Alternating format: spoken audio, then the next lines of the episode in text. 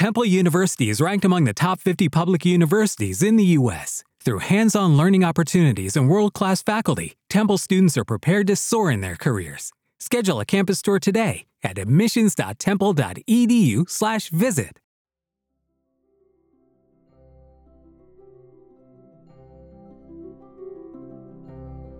La locanda della tormenta presenta Il giro del mondo in ottanta giorni di Jules Verne. Buon ascolto. Parte uno. uno. Phileas Fogg e Passepartout si accettano reciprocamente, il primo come padrone e l'altro come domestico. Nell'anno milleottocentosettantadue, la casa contraddistinta con il numero sette in Savile Row, a Burlington Gardens, casa nella quale nel milleottocentoquattordici era morto Sheridan, era abitata dall'egregio signor Phileas Fogg, uno dei membri più singolari e più notati del Club della Riforma di Londra, quantunque egli si studiasse di non fare cosa alcuna che potesse attirare l'attenzione su di lui. Questo Phileas Fogg, che prendeva il posto di uno dei più grandi oratori che sono l'onore dell'Inghilterra, era un personaggio enigmatico, di cui non si sapeva nulla, se non che egli appariva un fior di galantuomo e uno fra i più bei gentleman dell'alta società inglese. Si diceva che egli assomigliasse a Byron, nella testa, perché a quanto ai piedi non era possibile metterglielo a confronto, ma era un Byron con i mustacchi e i favoriti, un Byron impassibile, che avrebbe potuto vivere mill'anni senza invecchiare. Inglese per certo, Phileas Fogg non era forse londinese. Non lo si era mai visto né alla borsa né alla banca né in alcun altro ufficio della grande finanza della City londinese. Le darsene del porto di Londra non avevano mai ospitato una nave che avesse per armatore Phileas Fogg. Questo gentleman non figurava in alcun consiglio di amministrazione. Il suo nome non era mai risuonato in un collegio di avvocatura, né al Tempio, né a Lincoln's Inn, né a Gray's Inn. Non aveva mai esercitato né alla corte del cancelliere, né al banco della regina, né alle Kisher, né alla corte ecclesiastica. Non era un industriale, né un negoziante, né un mercante e neanche un agricoltore. Non faceva parte né dell'istituzione reale della Gran Bretagna, né dell'istituzione di Londra, né dell'istituzione degli artigiani, né dell'istituzione Russell e neanche dell'istituzione letteraria dell'Ovest, tantomeno dell'istituzione di diritto, né in quella dell'istituzione delle arti e né delle scienze riunite, che è posta sotto il diretto patrocinio di Sua Graziosa Maestà. Insomma, egli non apparteneva a nessuna delle numerose società che pullulano nella capitale inglese, dalla società dell'armonica fino alla società entomologica, sorta principalmente con lo scopo di distruggere gli insetti nocivi. Phileas Fogg era membro del Club della Riforma. Ecco tutto. Può stupire che un individuo tanto misterioso figurasse tra i membri di quell'onorevole circolo. Ma va considerato che vi era stato ammesso dietro raccomandazione dei banchieri fratelli Baring, presso i quali aveva un notevolissimo conto aperto. Un conto in cui Phileas Fogg risultava invariabilmente creditore, quantunque spiccasse con frequenza grossi mandati a vista che i banchieri Baring pagavano puntualmente. Quest'insieme di cose, come è naturale, gli aveva procurato una profonda stima. Phileas Fogg era dunque ricco? Senza dubbio. Ma in che modo si era arricchito? Ecco ciò che nemmeno i meglio informati potevano dire, e il signor Fogg era proprio l'ultimo a cui convenisse rivolgersi per saperlo. Comunque, egli non si mostrava minimamente prodigo, ma neanche avaro. Ogni volta che gli fosse chiesto denaro per un'opera nobile, giusta e generosa, lo dava, senza strombazzamenti o celandosi addirittura dietro l'anonimato. Nessuno era meno comunicativo di quel gentleman. Non parlava che lo stretto necessario e ciò accresceva attorno a lui il mistero. Eppure la sua vita si svolgeva, come suol dirsi, alla luce del sole, ma era così matematicamente uniforme che le immaginazioni insoddisfatte fantasticavano, cercando al di là delle apparenze. Aveva viaggiato Sir Phileas Fogg. C'era ragione di supporlo, dato che nessuno meglio di lui conosceva la carta geografica del mondo.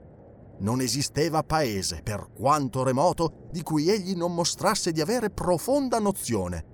Talora, con poche parole brevi e chiare, rettificava le mille dicerie che circolavano al club a riguardo di viaggiatori ritenuti periti o dispersi. Indicava le varie probabilità. e gli avvenimenti finivano sempre per dargli ragione, tanto che le sue parole venivano ritenute come ispirate da un sesto senso. Certo, Sir Phileas Fogg era un uomo che doveva aver viaggiato il mondo intero, almeno in spirito. Stava peraltro fuor di dubbio che da molti anni egli non si era allontanato da Londra.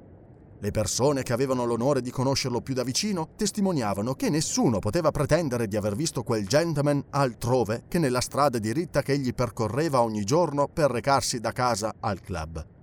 Suoi soli passatempi erano leggere i giornali e giocare al whist, questo gioco di carte che è preferito dagli inglesi e il cui nome significa silenzio era adattissimo al temperamento di Sir Phileas Fogg. Egli vinceva sovente, ma quei guadagni non entravano mai nella sua borsa. Figuravano invece per una somma rilevante nel suo bilancio di carità. Del resto, il signor Fogg giocava soltanto per giocare, non per vincere. Il gioco era per lui un combattimento, una lotta contro una difficoltà, ma una lotta senza spostamento, senza moto, senza fatica, e ciò aderiva al suo carattere. Nessuno gli conosceva né moglie né figli, cosa che può accadere anche alle migliori persone, ma né parenti né amici, cosa invero assai più rara. Phileas Fogg viveva solitario nella sua casa di Savile Row, il cui interno era per tutti un mistero. Teneva un unico domestico, il quale sbrigava da solo tutto il servizio, dato che il signore pranzava e cenava al club, ad ore cronometricamente fisse, sempre nella medesima sala, alla stessa tavola, senza la compagnia di colleghi e senza invitare mai un estraneo.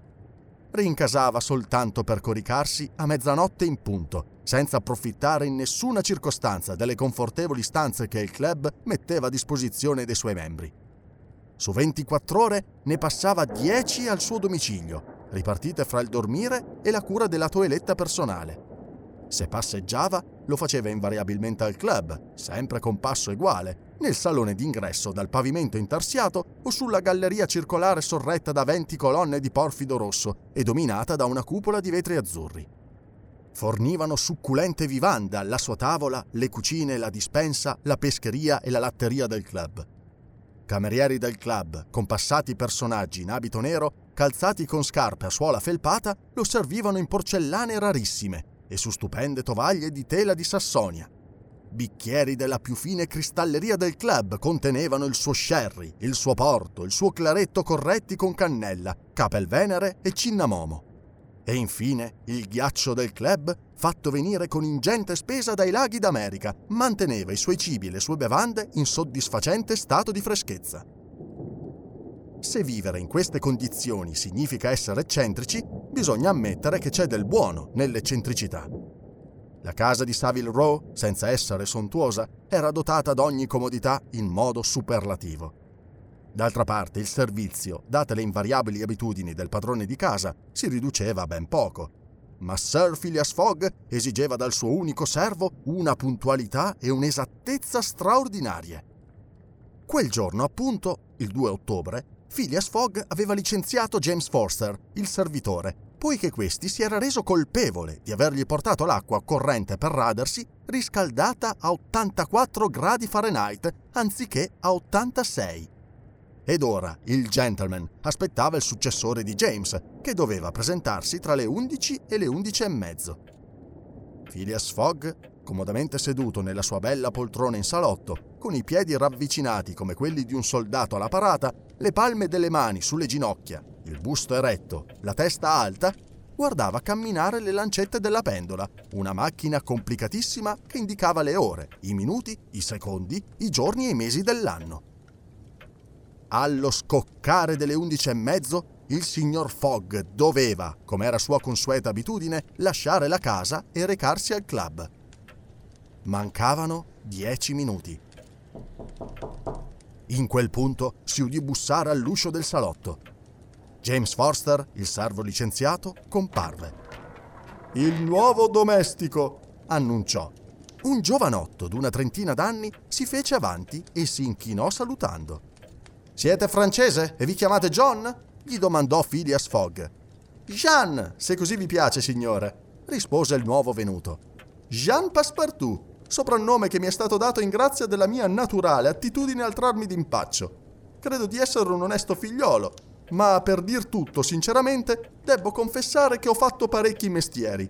Sono stato cantante girovago, poi cavallerizzo in un circo. Ho emulato Leotarde nei voli acrobatici e Blondin nel ballare sulla corda. Poi, per utilizzare in pieno i miei talenti, sono divenuto professore di ginnastica e infine sergente dei pompieri di Parigi. Ho anzi nel mio stato di servizio diversi incendi notevoli. Ma ora già da cinque anni ho lasciato la Francia e, desideroso di gustare la vita di famiglia, faccio il cameriere in Inghilterra.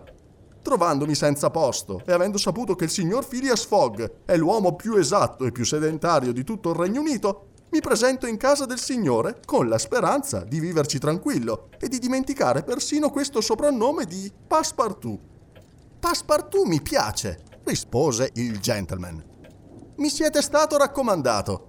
Ho buone informazioni sul vostro conto. Conoscete le condizioni che vi offro?» «Sì, signore». «Bene. Che ora fate?» «Le undici e ventidue minuti». Rispose Passepartout dopo aver estratto dalle profondità del suo taschino uno spropositato orologio d'argento. «Il vostro orologio è indietro», disse Phileas Fogg. «Mi sia permesso, la cosa è impossibile. Il vostro orologio ritarda di quattro minuti». «Ah, non importa, basta conoscere l'errore. Dunque, da questo momento, ore undici e ventisei minuti e mezzo del mattino di questo mercoledì due ottobre milleottocentosettantadue, voi siete al mio servizio». Ciò detto, Phileas Fogg si alzò, prese con la mano sinistra il cappello, se lo posò in testa con un movimento d'automa e disparve senza aggiungere parola. Il francese sentì il portone chiudersi una prima volta. Era il suo nuovo padrone che usciva. Poi una seconda volta. Era il suo predecessore James Forster che se ne andava. Passepartout rimase solo nella casa di Savile Row. Every day, we rise, challenging ourselves to work for what we believe in. At U S Border Patrol, protecting our borders is more than a job.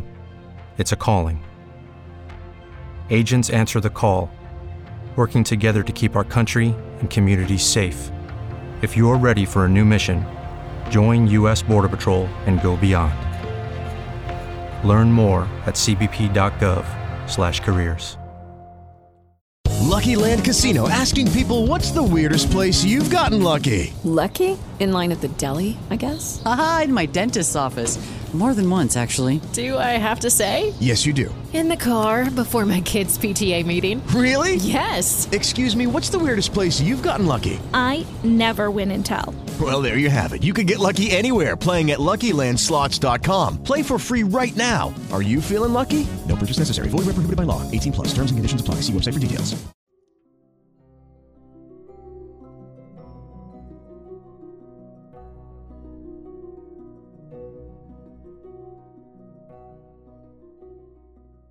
due. Passepartout è convinto di aver finalmente trovato il suo ideale. «In fede mia», commentò tra sé il giovanotto, a tutta prima un po' sbalordito, «questo signor Phileas Fogg somiglia in qualche modo ai fantocci di Madame Tussaud». I fantocci di Madame Tussaud sono figure di cera che a Londra tutti vanno ad ammirare e a cui non manca davvero che la parola. Durante il breve colloquio, Passepartout aveva rapidamente, ma diligentemente, esaminato il suo futuro padrone.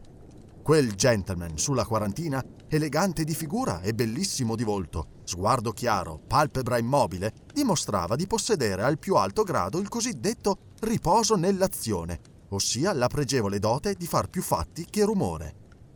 Passepartout, il quale, da fisionomista acuto qual era, non aveva trascurato di osservare financo l'espressione dei suoi piedi e delle sue mani, lo giudicava senz'altro un individuo equilibratissimo, ponderato al massimo, esatto come un cronometro, la precisione personificata. Non si sbagliava. Phileas Fogg era infatti uno di quegli uomini matematicamente precisi, che non hanno mai fretta e si fanno sempre trovare pronti, parchi di parole e di movimenti. Seguendo in ogni caso la via più corta, non faceva un passo soverchio. Non sprecava mai uno sguardo in aria, non si permetteva un gesto superfluo. Commozione e turbamento non sapeva che fossero. Era l'uomo meno frettoloso di questo mondo, però arrivava sempre in tempo. Viveva solo e, per così dire, al di fuori di qualunque cerchia sociale, per la semplice ragione che nella vita di contatto con il prossimo non si può fare a meno di incontrare attriti, e siccome gli attriti fanno indugiare, è consigliabile perciò evitare ogni contatto. Jean, detto Passepartout, autentico parigino di Parigi, da cinque anni risiedeva in Inghilterra e faceva a Londra il mestiere di domestico, ma aveva cercato invano un padrone di cui mettersi al servizio. Passepartout non aveva peraltro nulla di comune con quei tipi, frequentissimi tra i suoi concittadini e nella sua categoria, i quali, spalle alte, naso al vento, occhio spavaldo e duro, non sono in fin dei conti che degli impudenti cialtroni. No, Passepartout era un bravo giovane, di fisionomia amabile, dalle labbra un po' sporgenti, sempre pronto a gustare una leccornia o a dire una parola carezzevole, un'indole servizievole e buona, con una di quelle belle teste rotonde che piace vedere sulle spalle di un amico.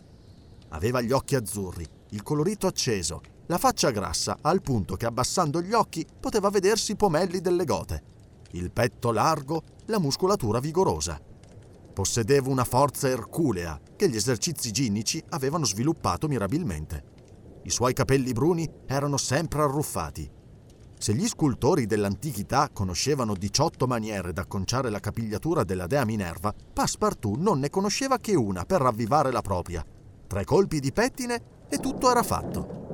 La più elementare prudenza non ci permette di decidere se e quanto avrebbe potuto accordarsi con il carattere del signor Phileas Fogg, quello espansivo del suo nuovo servitore.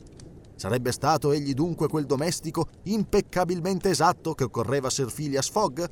Il tempo avrebbe dato la risposta. Certo è che Passepartout, dopo una giovinezza pressoché vagabonda, aspirava finalmente al riposo. Avendo sentito decantare la metodicità e la flemma proverbiale dei gentleman inglesi, era venuto a cercar fortuna in Inghilterra. Ma finora la sorte lo aveva mal servito. Era stato in dieci case. In tutte c'era il bislacco, il volubile, il cacciatore d'avventure o il curioso giramondo. Non era questo ciò che interessava Passepartout.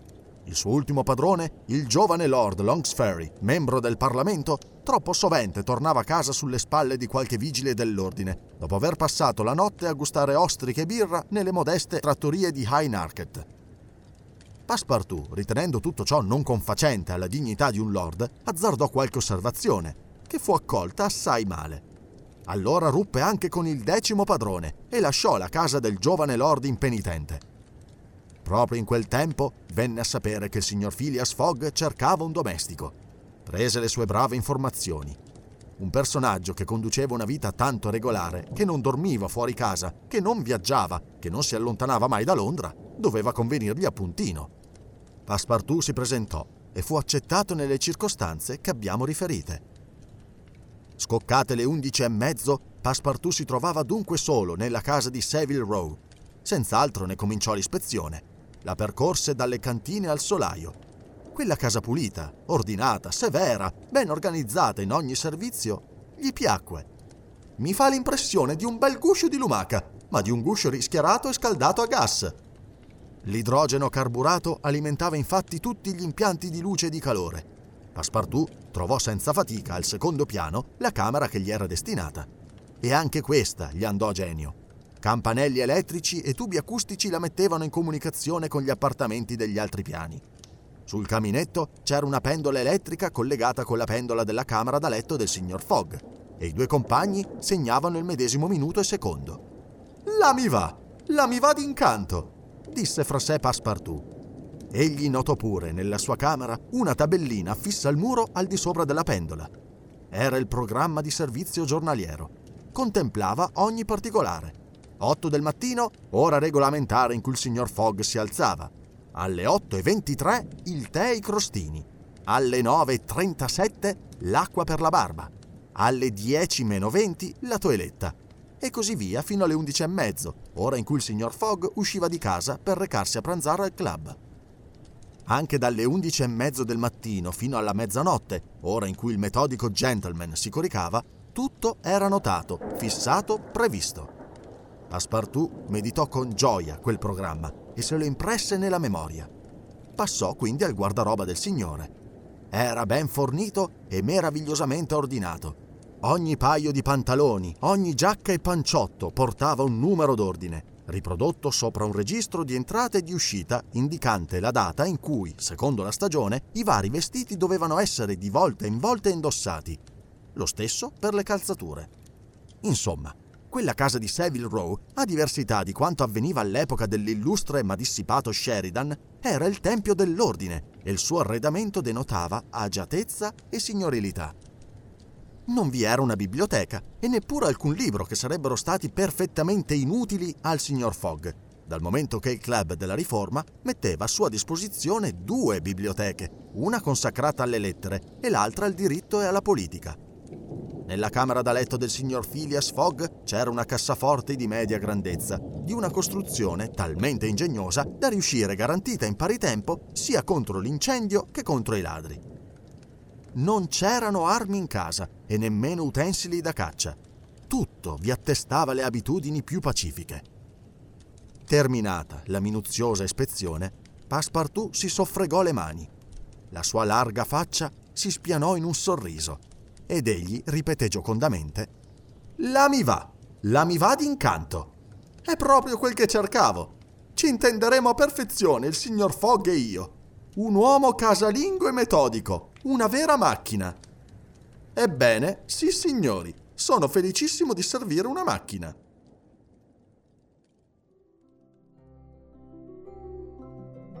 It is Ryan here and I have a question for you. What do you do when you win?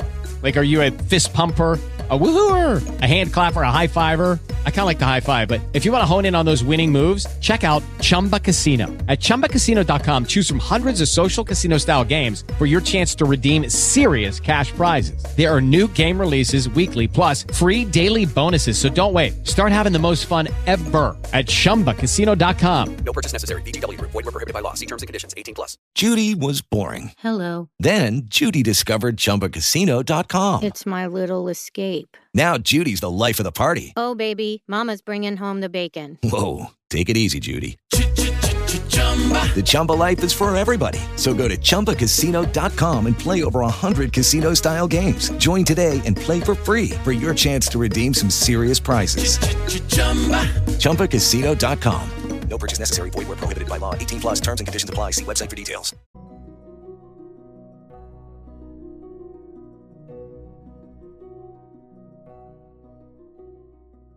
tre. Viene avviata una conversazione che costerà cara a Phileas Fogg.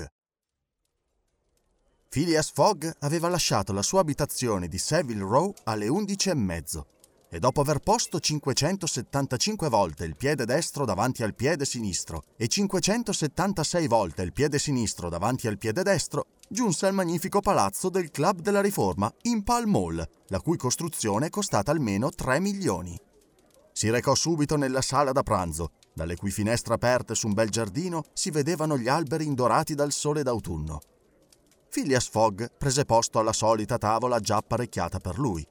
Il suo pasto si componeva di un antipasto, un pesce lessato e messo in salsa di prima qualità, un bel roast beef roseo e acidulato con funghi, un pasticcio farcito con lamponi verdi e cime di rapontico, una porzione di finissimo formaggio. Il tutto innaffiato di qualche tazza di un tè proveniente da una speciale raccolta riservata per il consumo del club. A mezzogiorno e quarantasette minuti il puntualissimo gentleman si alzò e passò nel salone adorno di dipinti in artistiche cornici. Qui un cameriere gli porse il Times con le pagine ancora da tagliare. Fogg lo spiegò con una sicurezza di mano che denotava la sua lunga abitudine in una così complicata operazione. La lettura del Times tenne assorbito il gentleman fino alle tre e quarantacinque e quella dello Standard, a cui egli passò subito dopo, durò fino all'ora della cena. Questo pasto si svolse nelle identiche condizioni del pranzo, con l'aggiunta della Royal British Sauce. Alle sei e venti Sir Phileas Fogg comparve nel salone e vi rimase sprofondato nella lettura nel Morning Chronicle. Intanto il salone del club andava popolandosi. Numerosi frequentatori facevano via via il loro ingresso e sedevano avvicinando le poltrone al caminetto in cui ardeva un bel fuoco di carbon fossile. Erano i compagni abituali del signor Phileas Fogg, al par di lui ostinati giocatori di whist, tutti personaggi di cospicua ricchezza, pezzi grossi dell'industria e della finanza, l'ingegnere Andrew Stewart, i banchieri John Sullivan e Samuel Fallentin, il signor Thomas Flanagan, proprietario delle più grandi fabbriche londinesi di birra, e Walter Ralph, uno degli amministratori della Banca d'Inghilterra. «Ebbene, signor Ralph», domandò Thomas Flanagan, «avete novità sull'affare del furto?» «Ehi!» intervenne Andrew Stewart.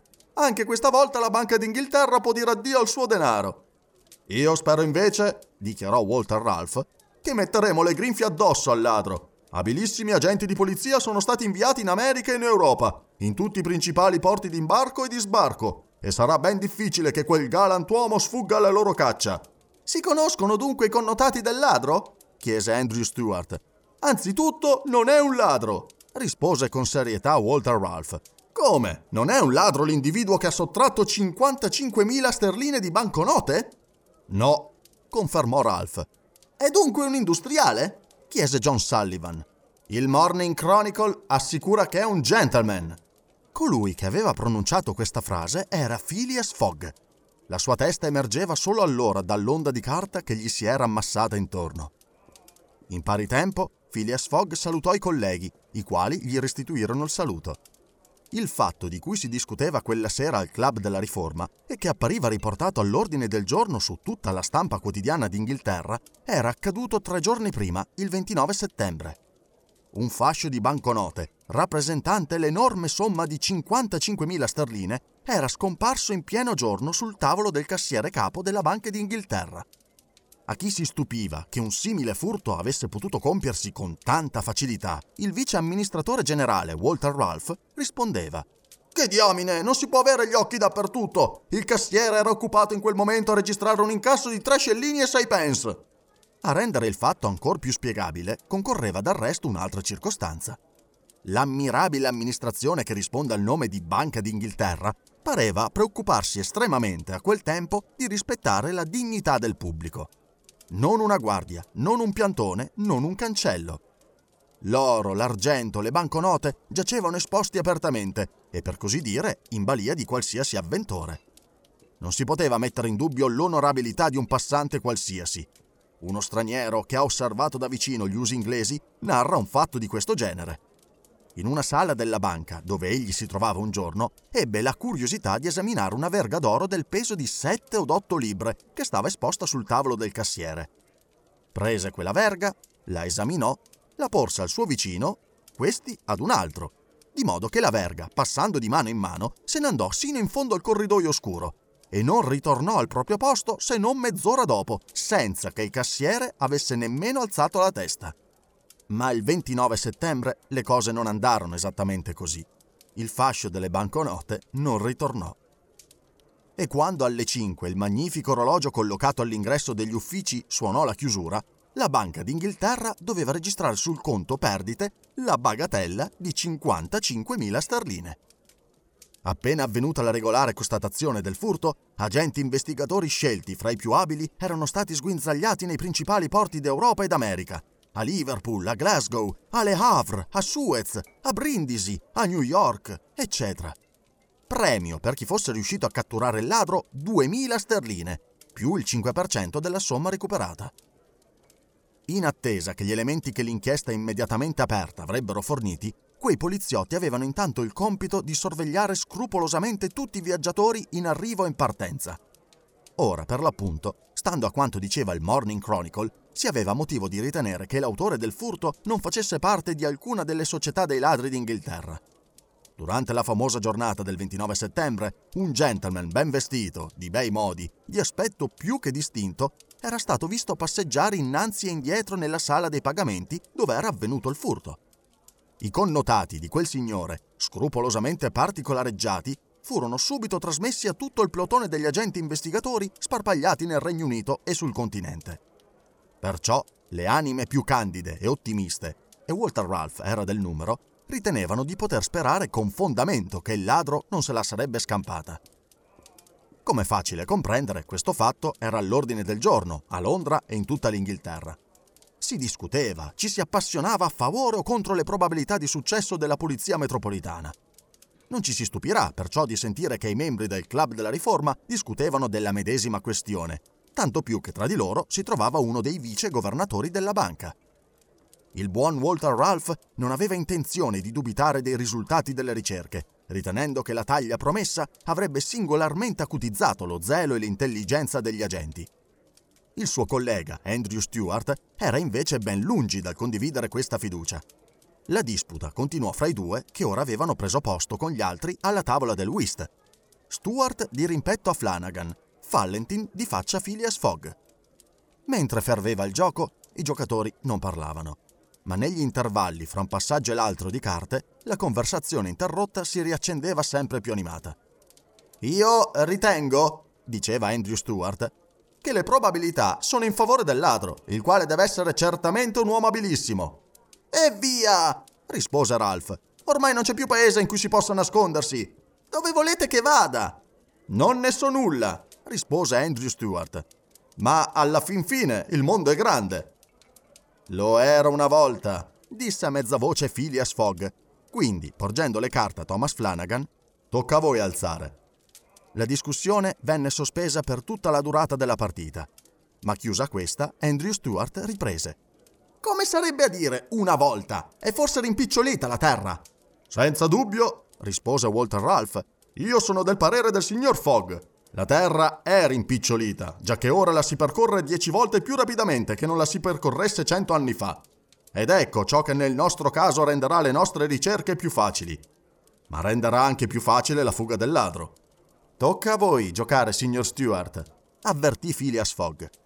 La disputa si smorzò un'altra volta nel silenzioso ritmo del gioco, ma l'incredulo Stewart non era convinto e a partita finita ripigliò. «Bisogna confessare, signor Ralph, che avete fatto una scoperta curiosa dicendo che la terra era rimpicciolita. Così, poiché adesso se ne compie il giro in tre mesi». «In ottanta giorni soltanto», rettificò Phileas Fogg. «Esattamente, signori», incalzò John Sullivan. «ottanta giorni da che il percorso fra Rota e Allahabad è aperto con la grande ferrovia peninsulare indiana. Ed ecco il calcolo stabilito dal Morning Chronicle. Da Londra a Suez, passando per il Moncenisio e Brindisi, in ferrovia in piroscafo sette giorni. Da Suez a Bombay in piroscafo tredici giorni. Da Bombay a Calcutta in ferrovia tre giorni. Da Calcutta a Hong Kong, Cina, in piroscafo tredici giorni. Da Hong Kong a Yokohama, Giappone, in piroscafo sei giorni. Da Yokohama a San Francisco in piroscafo ventidue giorni. Da San Francisco a New York in ferrovia sette giorni. Da New York a Londra in piroscafo e in ferrovia nove giorni. Totale ottanta giorni».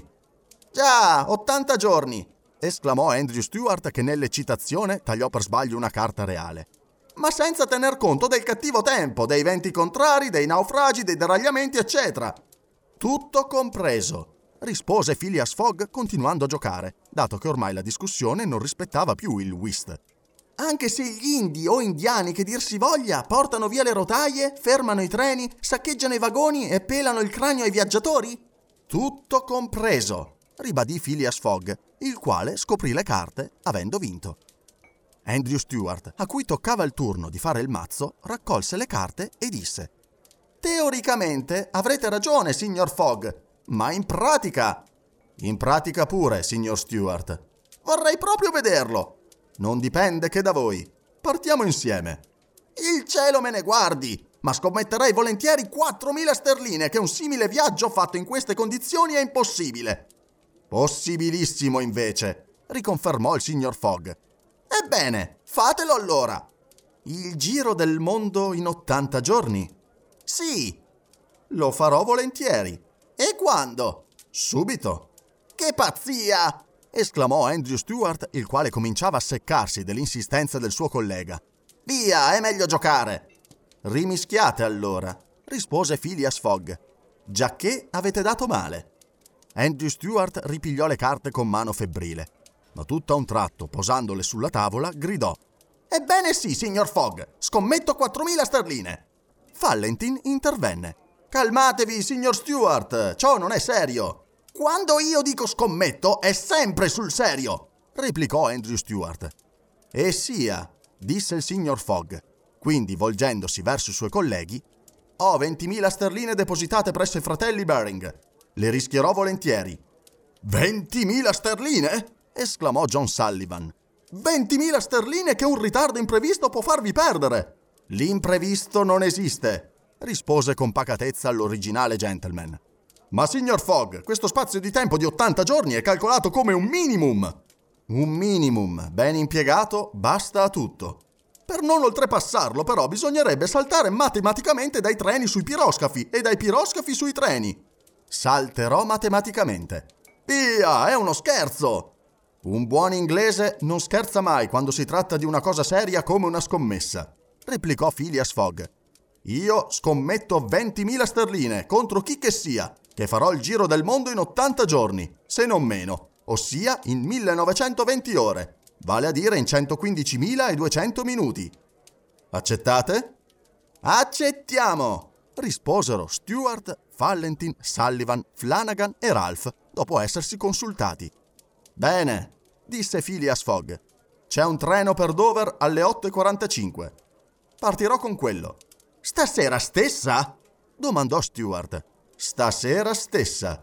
Perciò, soggiunse il signor Fogg consultando un calendario tascabile, dato che oggi è mercoledì due ottobre, dovrò essere di ritorno a Londra in questo stesso salotto del club il sabato ventuno dicembre alle otto e quarantacinque di sera. In mancanza di che, le ventimila sterline depositate attualmente a mio credito presso i fratelli Baring vi apparteranno di diritto e di fatto. Signori, eccovi un assegno per tale somma. Fu steso l'atto scritto della scommessa e venne firmato immediatamente dai sei cointeressati. Phileas Fogg era rimasto impassibile. Egli non aveva certo scommesso per guadagnare ed aveva impegnato soltanto quelle ventimila sterline, metà dei suoi capitali, poiché prevedeva che forse gli sarebbe stato necessario spendere l'altra metà a fine di condurre a buon termine quel difficile, per non dire inattuabile, progetto.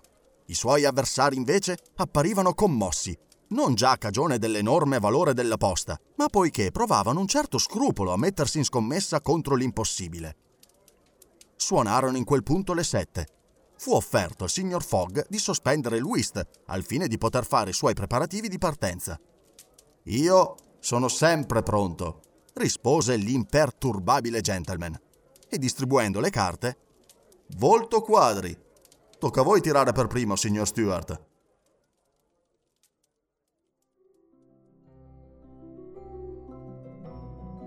With Lucky Land Slots, you can get lucky just about anywhere. Dearly beloved, we are gathered here today to... Has anyone seen the bride and groom? Sorry, sorry, we're here. We were getting lucky in the limo and we lost track of time. No, Lucky Land Casino, with cash prizes that add up quicker than a guest registry. In that case, I pronounce you lucky. Play for free at Lucky Land Slots dot com. Daily bonuses are waiting. No purchase necessary. Void where prohibited by law. eighteen plus. Terms and conditions apply. See website for details.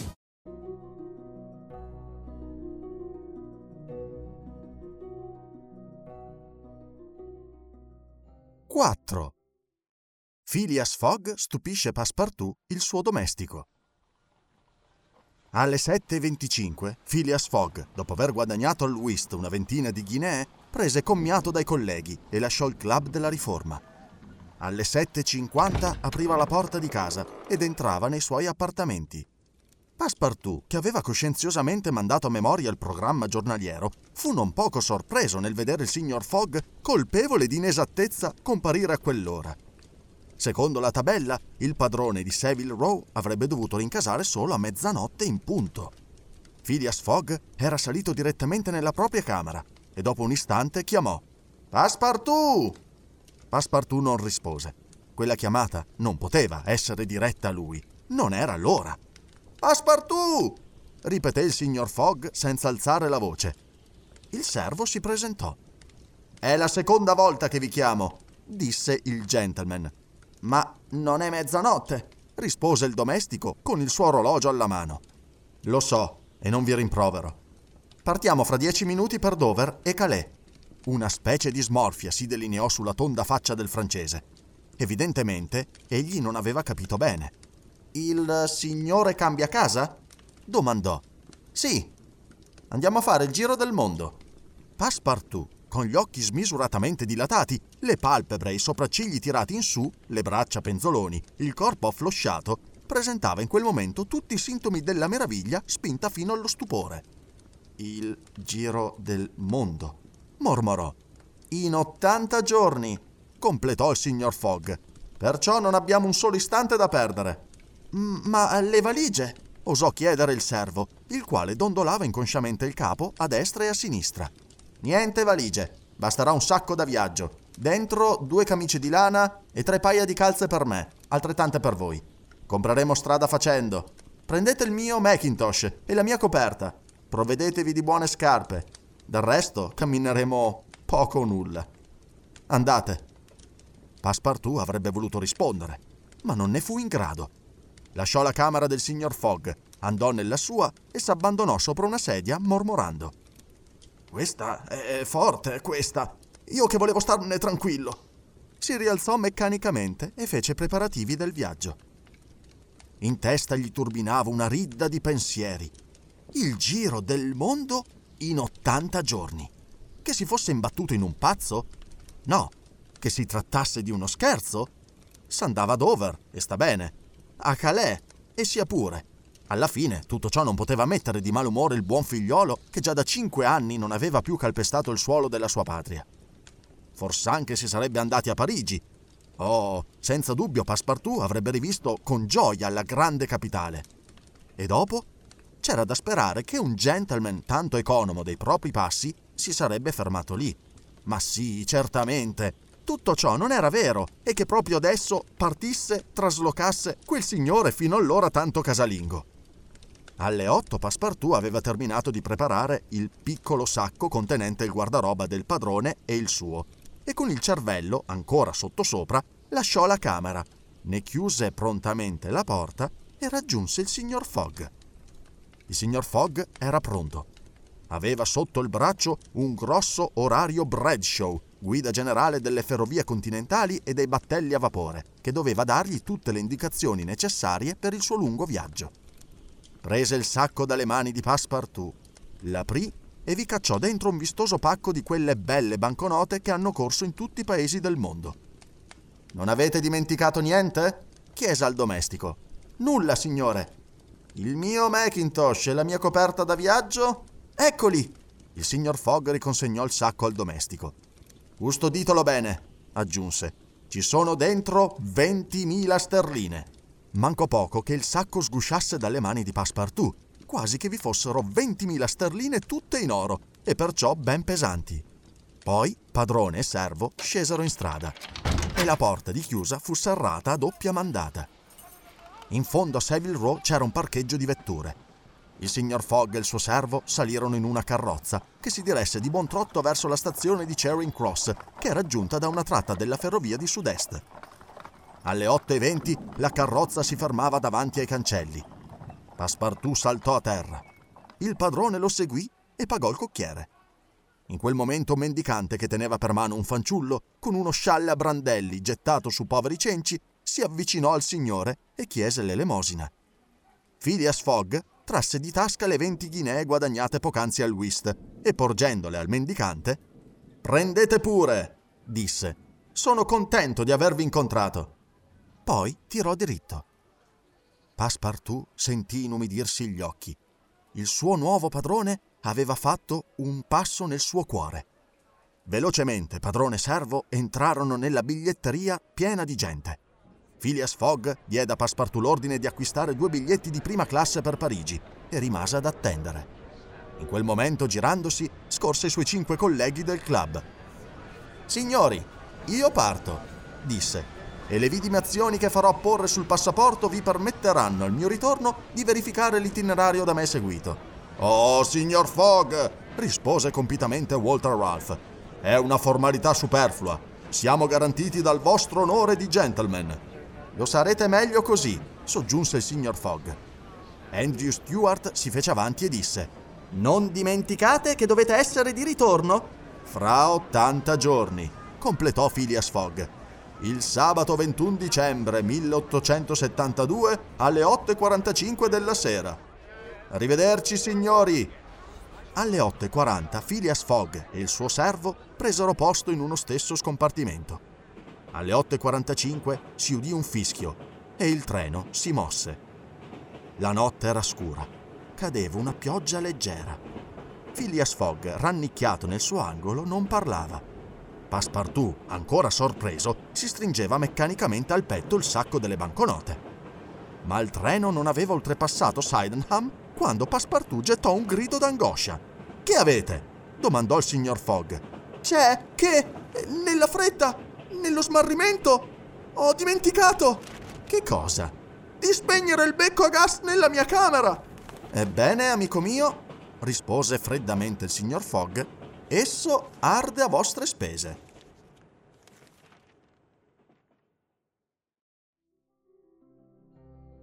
Hello, it is Ryan, and I was on a flight the other day playing one of my favorite social spin slot games on Chumba Casino dot com. I looked over at the person sitting next to me, and you know what they were doing? They were also playing Chumba Casino. Coincidence? I think not. Everybody's loving having fun with it. Chumba Casino is home to hundreds of casino-style games that you can play for free anytime, anywhere, even at thirty thousand feet. So sign up now at Chumba Casino dot com to claim your free welcome bonus. That's Chumba Casino dot com and live the Chumba life. No purchase necessary. V G W. Void where prohibited by law. See terms and conditions. eighteen plus.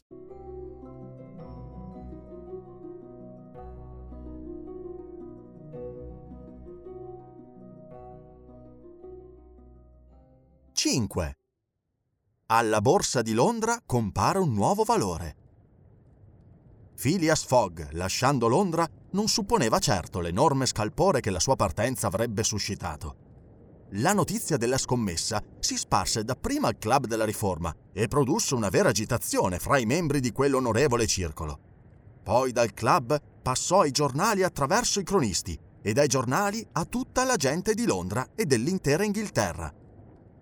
L'affare del giro del mondo fu commentata, discussa, analizzata appassionatamente, quasi si fosse trattato di un nuovo caso Alabama. Gli uni tifavano per Phileas Fogg, gli altri, e questi furono ben presto una maggioranza considerevole, si pronunciarono contro di lui. Il giro del mondo, da compiersi ben altro che in teoria e sulla carta, entro quel minimum di tempo, con i mezzi di comunicazione allora in uso, era un affare non soltanto impossibile, ma addirittura folle. Il Times, lo Standard, l'Evening Star, il Morning Chronicle e più di venti altri giornali inglesi di vasta diffusione si dichiararono contro il signor Fogg. Solo il Daily Telegraph lo sostenne, per quanto leggermente. Fogg fu qualificato un maniaco, un folle, e i suoi colleghi del Club della Riforma furono biasimati per aver accettato quella scommessa che denotava, in chi l'aveva fatta, un indebolimento delle sue facoltà mentali.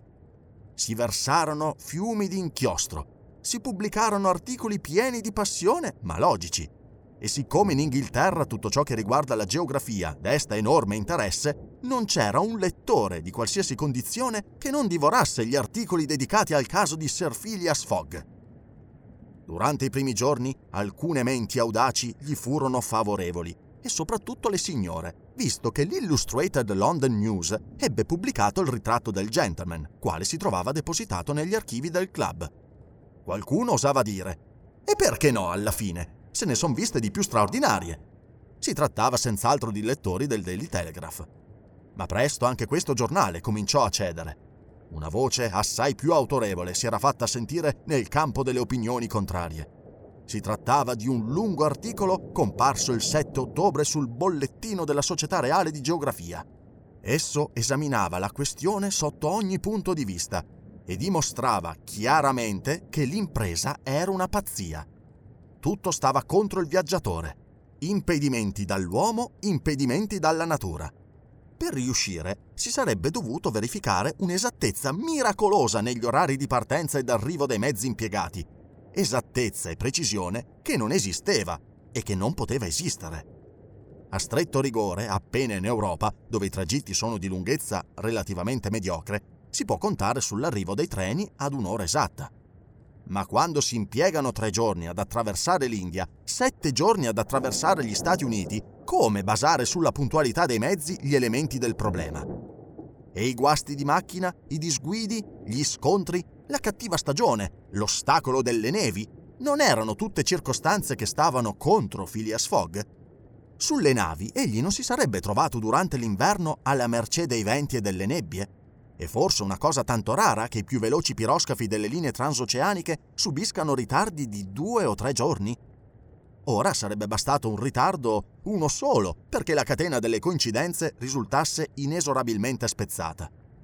Se Phileas Fogg avesse perduto, anche per poche ore, la partenza di un piroscafo, si sarebbe trovato costretto ad attendere il piroscafo successivo. Il suo viaggio sarebbe stato compromesso senza rimedio. L'articolo fece gran rumore. Tutti i giornali lo riportarono e le azioni di Phileas Fogg ribassarono straordinariamente. Sì, proprio le azioni, quelle che si commerciano in borsa. Nei giorni immediatamente successivi alla partenza del gentleman, importanti affari si erano intavolati sul rischio della sua mirabolante impresa. In Inghilterra c'è tutto un mondo di scommettitori, così che non solo i membri del Club della Riforma fecero scommesse considerevoli pro e contro Phileas Fogg, ma il pubblico in massa entrò nel gioco. Si puntò su Phileas Fogg come si punta su un cavallo che corre all'ippodromo, e si creò, battezzandolo col suo nome, un nuovo valore di borsa che venne regolarmente quotato e che andava a ruba. Ma dopo la pubblicazione del grande articolo della Società di Geografia, gli acquisti delle Phileas Fogg cominciarono a diminuire. Le si offriva mazzetti interi, prese dapprima a cinque e poi a dieci. Le si prendeva ormai solo a venti, a cinquanta, a cento. Restò loro un solo appassionato. Era il vecchio paralitico Lord Albermale. Il buon gentleman, inchiodato sulla poltrona, avrebbe donato la sua fortuna per fare il giro del mondo, fosse pure in dieci anni, ed egli scommise cinquemila sterline in favore di Phileas Fogg. E quando si provava a fargli comprendere la follia del progetto, oltre al fatto che era irrealizzabile, egli si limitava a rispondere: «Se la cosa è fattibile, è bene che il primo a farla sia un inglese!» Ora le cose erano a questo punto. I partigiani di Phileas Fogg diventavano sempre più scarsi. Tutti, e non senza motivo, si mettevano contro di lui. Si prendevano le sue azioni a centocinquanta, a duecento contro una. Quando, sette giorni dopo la sua partenza, un incidente completamente inatteso fece sì che venissero assolutamente rifiutate. In quella data, alle nove di sera, il direttore della Polizia Metropolitana aveva ricevuto il seguente dispaccio telegrafico: Suez, a Londra, Rowan, direttore Polizia, amministrazione centrale, Scotland Place. Segua vista ladro banca Phileas Fogg. Spedite immediatamente mandato di cattura a Bombay, Indie Inglesi.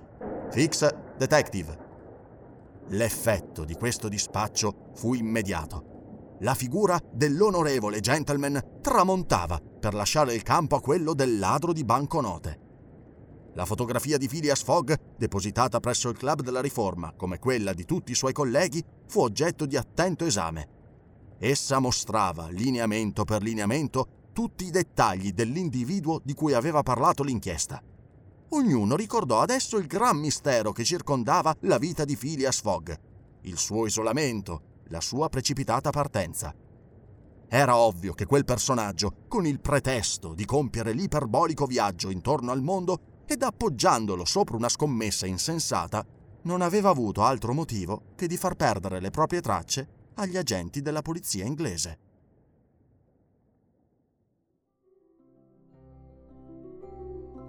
It is Ryan here and I have a question for you. What do you do when you win? Like, are you a fist pumper, a woohooer, a hand clapper, a high fiver? I kind of like the high five, but if you want to hone in on those winning moves, check out Chumba Casino. At chumba casino dot com, choose from hundreds of social casino style games for your chance to redeem serious cash prizes. There are new game releases weekly, plus free daily bonuses. So don't wait. Start having the most fun ever at chumba casino dot com. No purchase necessary. V G W Group. Void where prohibited by law. See terms and conditions. eighteen plus.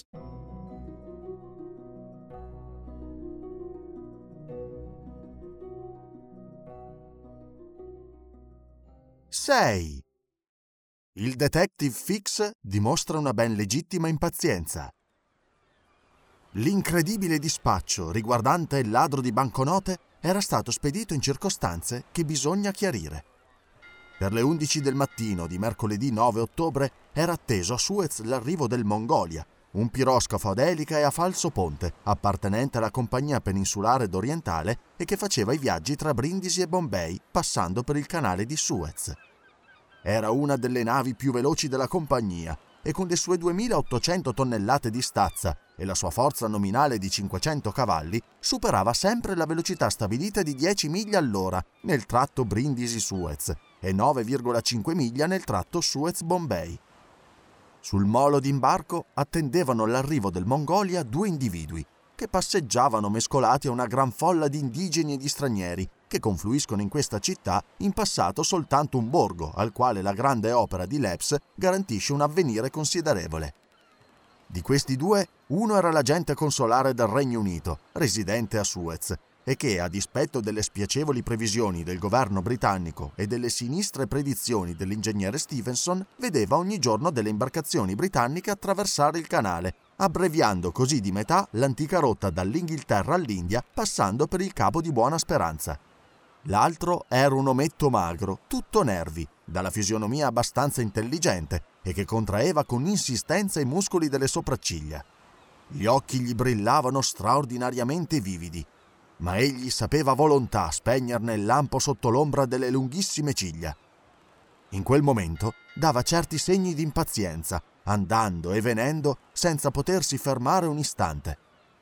Questo personaggio rispondeva al nome di Fix ed era uno dei numerosi detective o agenti investigatori sparpagliati dalla polizia di Londra in numerosi porti dopo il famoso furto commesso alla Banca d'Inghilterra.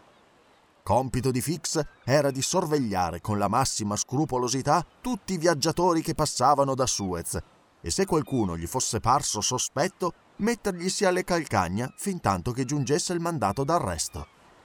Già da due giorni la polizia di Londra aveva trasmesso ai suoi segugi i connotati del presunto autore del furto, quelli cioè del gentleman che era stato notato nella sala dei pagamenti della banca. E ora Fix, più che allettato dal vistoso premio promesso a chi fosse riuscito ad acciuffare il manigoldo, aspettava il Mongolia con un'impazienza facilmente comprensibile. «E voi dite, signor console», chiese per la decima volta, «che il piroscafo non può tardare?» «No, signor Fix, è stato segnalato questa mattina al largo di Porto Said e i centosessanta chilometri del canale sono un nonnulla per un simile camminatore. Vi ripeto che il Mongolia ha sempre vinto il premio di venticinque sterline che il governo corrisponde per ogni anticipo di ventiquattro ore sui tempi regolamentari. Questo piroscafo viene direttamente da Brindisi? Sì, ed ha avuto una coincidenza con la valigia delle Indie. Da Brindisi è partito sabato alle cinque pomeridiane. Abbiate quindi pazienza. Non può mancare molto che arrivi in porto. Ma ora permettete che vi rivolga io una domanda. Con le semplici descrizioni che avete ricevute, come potete sperare di riconoscere il vostro uomo se fosse a bordo del Mongolia? Signor console, simili persone, più che riconoscerle all'aspetto, si individuano al fiuto. Bisogna naturalmente possedere questo senso particolarissimo, a cui concorrono l'udito, la vista e l'odorato insieme. Io nella mia carriera ho arrestato più d'uno di tali galantuomini, e vi giuro che se il furfante è a bordo non mi sguscerà tra le mani. Ve lo auguro, signor Fix, giacché si tratta di un furto notevole». «Oh, un furto magnifico!» esclamò il detective entusiasmandosi. cinquantamila sterline! Cuccagne che capitano di rado! I ladri cominciano a diventare meschini. La razza degli Shepherds comincia a diradarsi. Adesso ci si fa impiccare per pochi scellini». «Signor Fix», rispondeva il console, «voi parlate in maniera tale che vi auguro di cuore di riuscire. Tuttavia vi ripeto che nelle condizioni in cui voi siete ho molto timore che questo sia piuttosto difficile. Dei lineamenti che vi sono stati trasmessi, secondo me, questo ladro assomiglia del tutto a un onest'uomo, sapete». «Signor console», rispose con aria sicura l'ispettore di polizia, «i grandi ladri assomigliano sempre a dei galantuomini. Voi capite bene che chi ha la faccia del furfante non può fare altro che conservarsi galantuomo, diversamente l'arresterebbero subito. Le fisionomie oneste, ecco quello che bisogna sapere particolarmente penetrare. Lavoro difficile, ne convengo. Più che una professione, è una vera e propria arte». Fix non mancava, senza dubbio, di una discreta dose di amor proprio.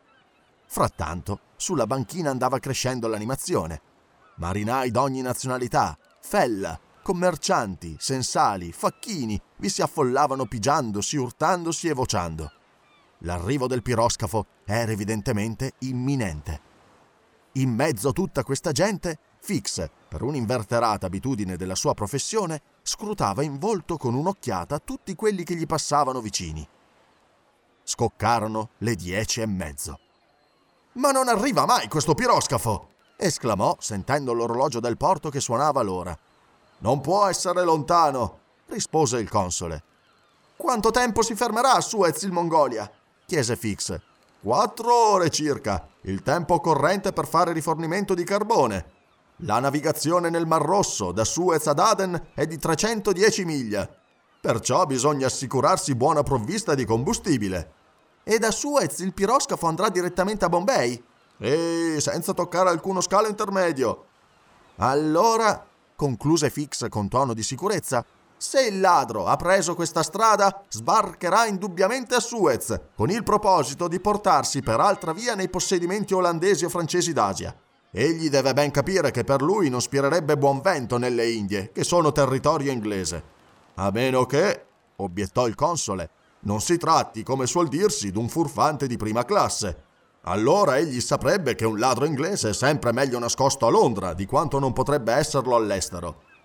Fatta questa riflessione, che lasciò sconcertato il detective, il console ritornò al proprio ufficio situato nelle adiacenze del porto e Fix rimase solo.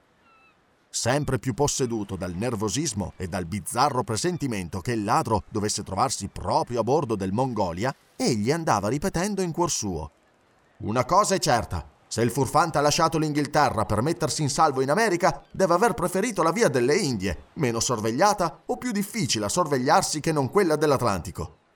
Le riflessioni di Fix furono interrotte da prolungati fischi annuncianti l'arrivo del piroscafo.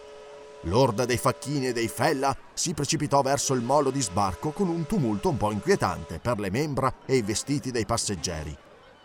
Una diecina di canotti si staccarono dalla riva e si diressero verso il Mongolia. Quasi subito si scorse il gigantesco scafo dello steamer che filava tra le rive del canale. E alle undici in punto il piroscafo entrò ad ancorarsi in rada, sprigionando fragorosi sbuffi di vapore dalla ciminiera. Il Mongolia giungeva carico di passeggeri. Gran parte di questi sostarono a lungo sul ponte ad ammirare il panorama pittoresco della città, ma la maggior parte discesero a terra con i canotti che saranno accostati al Mongolia. Il detective esaminava minuziosamente quanti di essi mettevano piede sulla banchina. Ad un certo momento, uno di quei passeggeri, dopo aver respinto a viva forza i fella che lo assalivano con le loro offerte di servigi, si fece incontro a Fix e assai garbatamente gli chiese se sapesse indicargli gli uffici del consolato inglese. Intanto spiegava un passaporto, su cui senza dubbio bramava di far apporre il visto britannico. Fix distinto prese il documento e con un'occhiata esperta lesse da capo a fondo lo specchietto dei connotati. A stento il detective trattenne un moto di sorpresa. Il foglio tremò nelle sue mani. I connotati registrati sul passaporto erano identici a quelli trasmessi dalla polizia di Londra. «Questo passaporto è vostro?» chiese Fix al forestiero. «No, è del mio padrone». «E il vostro padrone dove si trova?» «A bordo». «Ma», replicò il detective, «occorre che egli stesso si presenti agli uffici del console per stabilire l'identità personale». «Come? È proprio necessario?» «Indispensabile». «E dove sono gli uffici?» «Laggiù, all'angolo della piazza», rispose Fix, indicando una bassa ed elegante costruzione discosta un duecento passi. «Allora vado a cercare il mio padrone, al quale non garberà certo incomodarsi».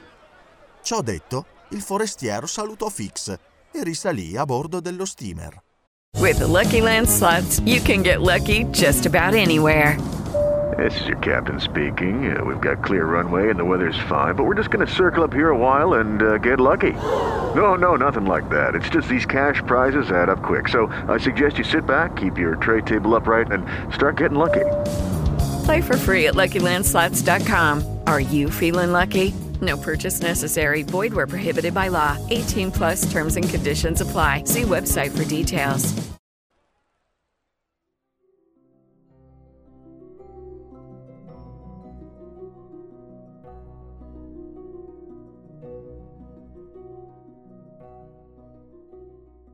sette.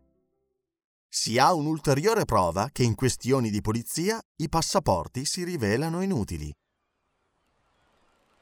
Fix ripercorse la banchina e raggiunse immediatamente gli uffici del console. Chiese di parlare d'urgenza con l'alto funzionario e fu subito introdotto. «Signor console», gli disse senza alcun preambolo, «il nostro uomo viaggia a bordo del Mongolia».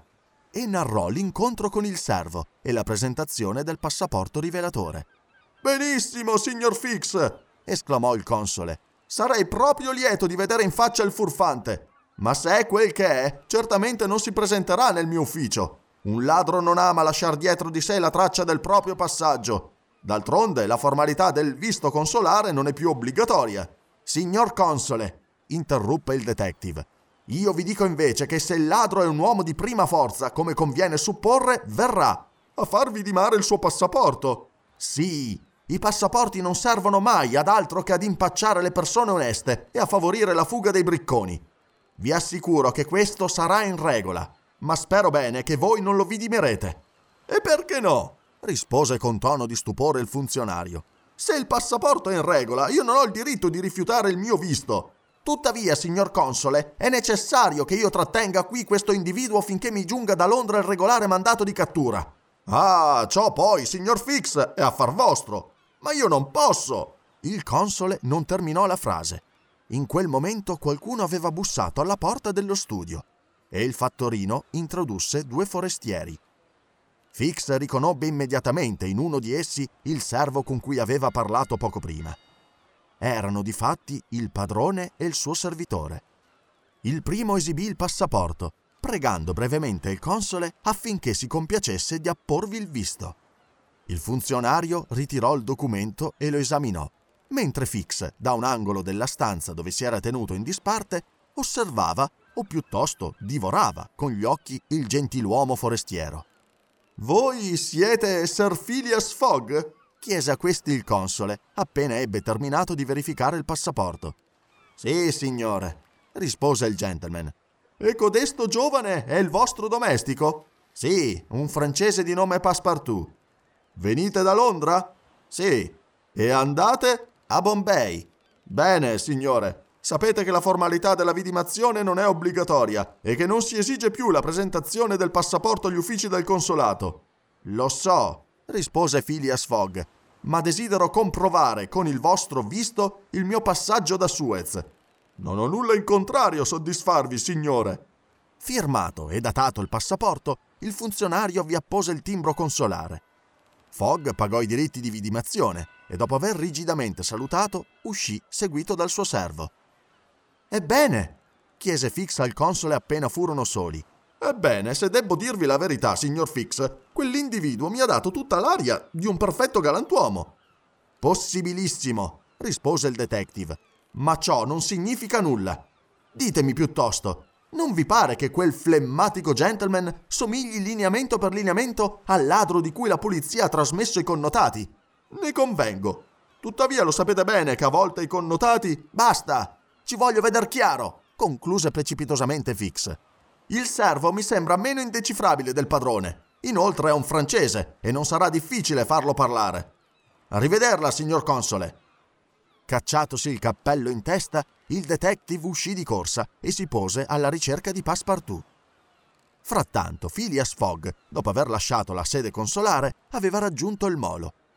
Lì, dati alcuni ordini al servo e lasciati questi a terra, si imbarcò su una lancia. Tornò a bordo del Mongolia e si ritirò nella propria cabina. Prese allora l'elegante taccuino da viaggio su cui erano segnate le seguenti note. «Lasciato Londra, mercoledì due ottobre, ore otto e quarantacinque, sera. Arrivo a Parigi giovedì tre ottobre, ore sette e venti mattino. Lasciato Parigi, ore otto e quaranta mattino. Arrivo per il Moncenisio a Torino, venerdì quattro ottobre, ore sei e trentacinque mattino. Lasciato Torino, venerdì, ore sette e venti mattino. Arrivo a Brindisi, sabato cinque ottobre, ore quattro pomeriggio. Imbarco sul Mongolia, sabato, ore cinque sera. Arrivo a Suez mercoledì nove ottobre, ore undici mattina. Totale ore impiegate centocinquantotto e centododici, equivalenti a giorni sei e mezzo». Phileas Fogg riportò diligentemente questi dati sopra un foglio di itinerario tracciato a colonne, su cui venivano messi in evidenza dal due ottobre fino al ventuno dicembre il mese, il giorno, l'orario regolamentare e l'orario effettivo di arrivo in ciascuna delle tappe principali: Parigi, Brindisi, Suez, Bombay, Calcutta, Singapore, Hong Kong, Yokohama, San Francisco, New York, Liverpool, Londra. sistema che permetteva di rilevare e calcolare a colpo d'occhio il tempo di vantaggio o il ritardo realizzati in ogni singola parte del percorso. Quel giorno, nove ottobre, il signor Fogg registrò dunque il suo arrivo a Suez, che concordando con l'arrivo regolamentare non lo costituiva né in anticipo né in ritardo. Indi si fece servire in cabina la colazione. A scomodarsi per vedere la città non ci pensò neppure, essendo di quella aristocratica categoria di inglesi che fanno visitare dal proprio servo i paesi dove viaggiano. With Lucky Land Slots, you can get lucky just about anywhere. Dearly beloved, we are gathered here today to... Has anyone seen the bride and groom? Sorry, sorry, we're here. We were getting lucky in the limo and we lost track of time. No, Lucky Land Casino, with cash prizes that add up quicker than a guest registry. In that case, I pronounce you lucky. Play for free at Lucky Land Slots dot com. Daily bonuses are waiting. No purchase necessary. Void where prohibited by law. eighteen plus. Terms and conditions apply. See website for details.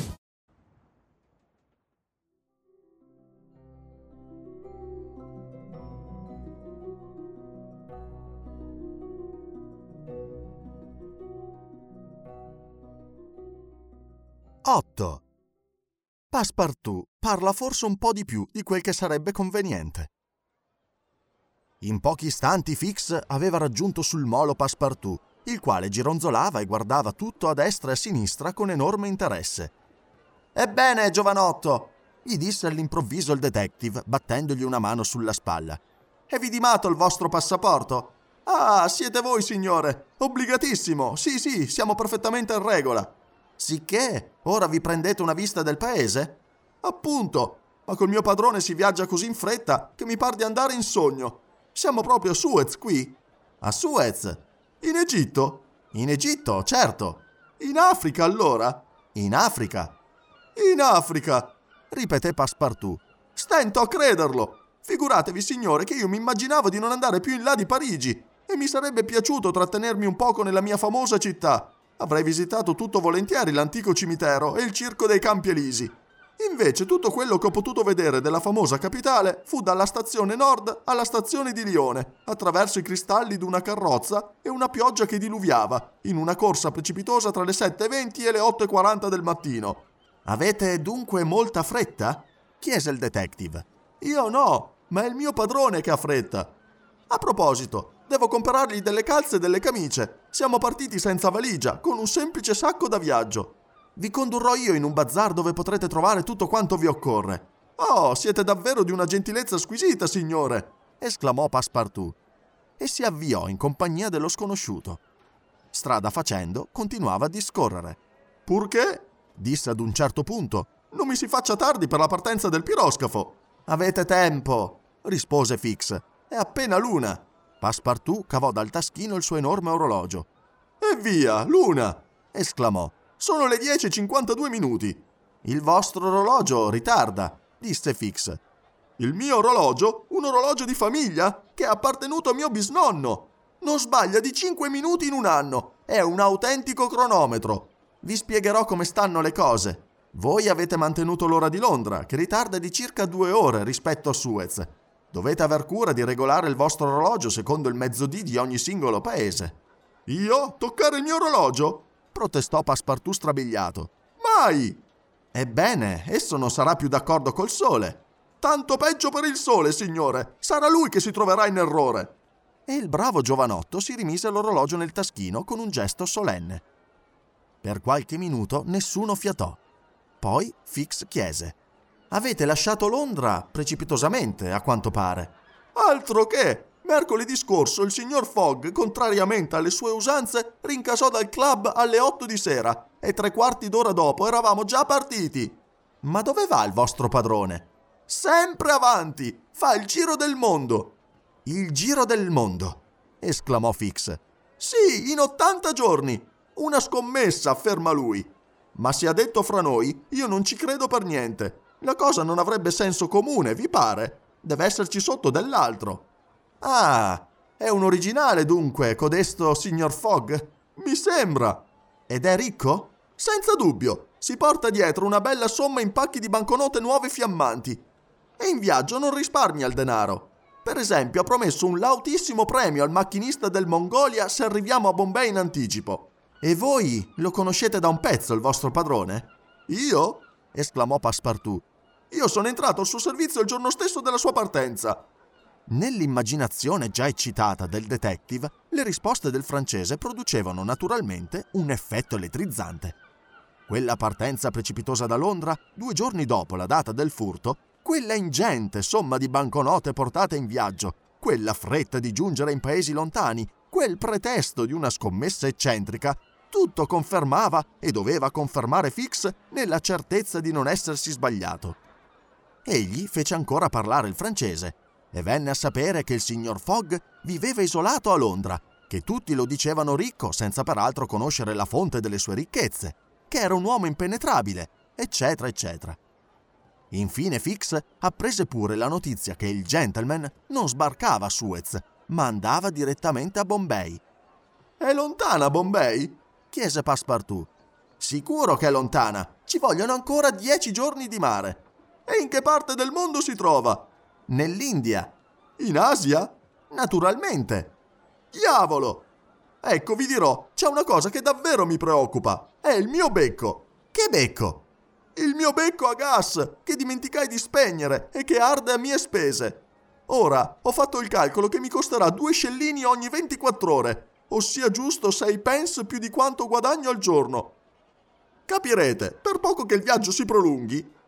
Fix non comprese nulla di tutta quella faccenda del gas, tanto più che ora nemmeno ascoltava il suo interlocutore. Stava prendendo mentalmente una decisione. Erano giunti intorno al bazar.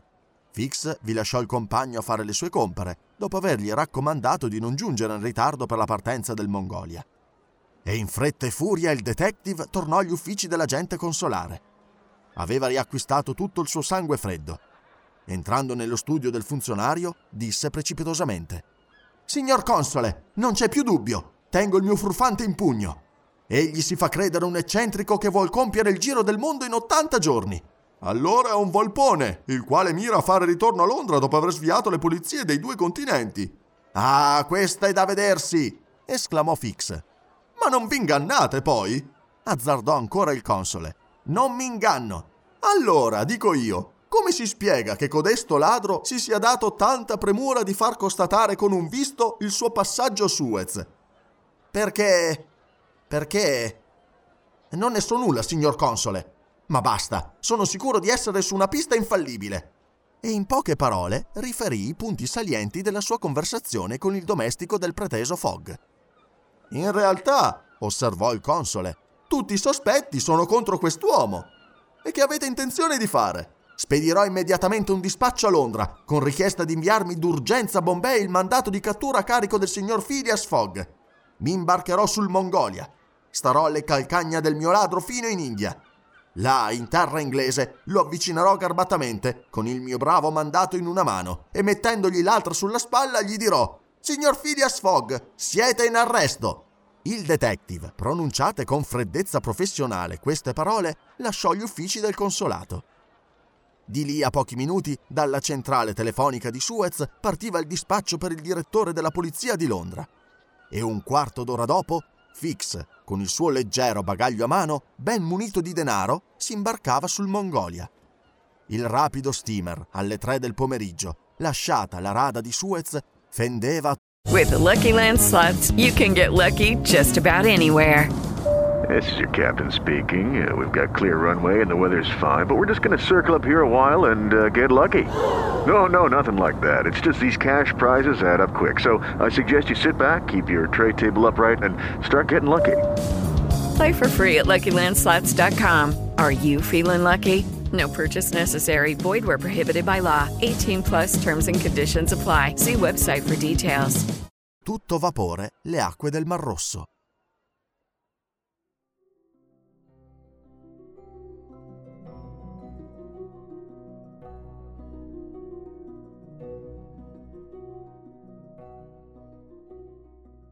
nove.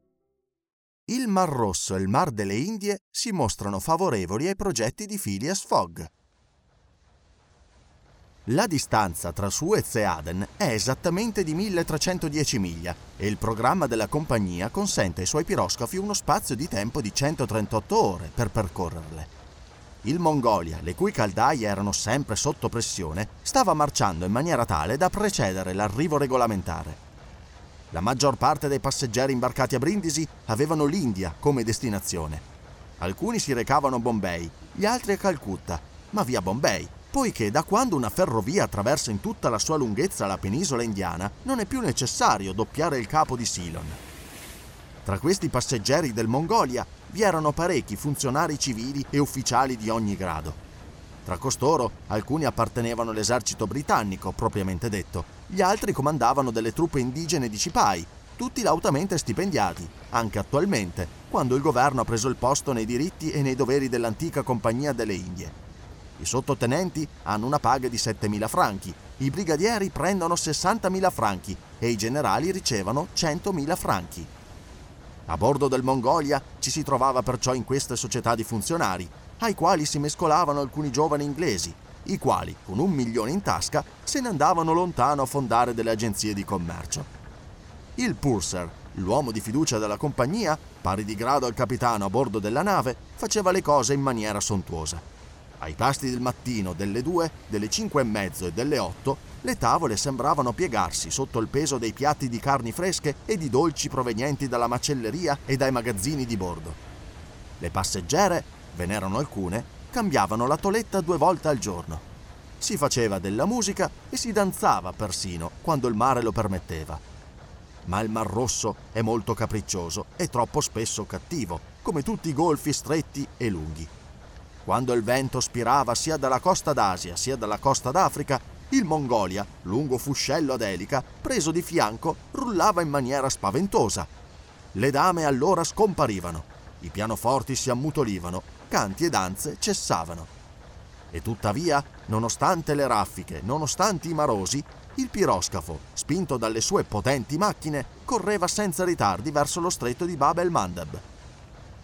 Che faceva in questo frattempo Phileas Fogg? Si potrebbe credere che, sempre inquieto ed ansioso, egli si preoccupasse dei cambiamenti di vento in grado di ostacolare la marcia della nave, dei movimenti disordinati dei marosi che rischiavano di provocare un incidente alle macchine.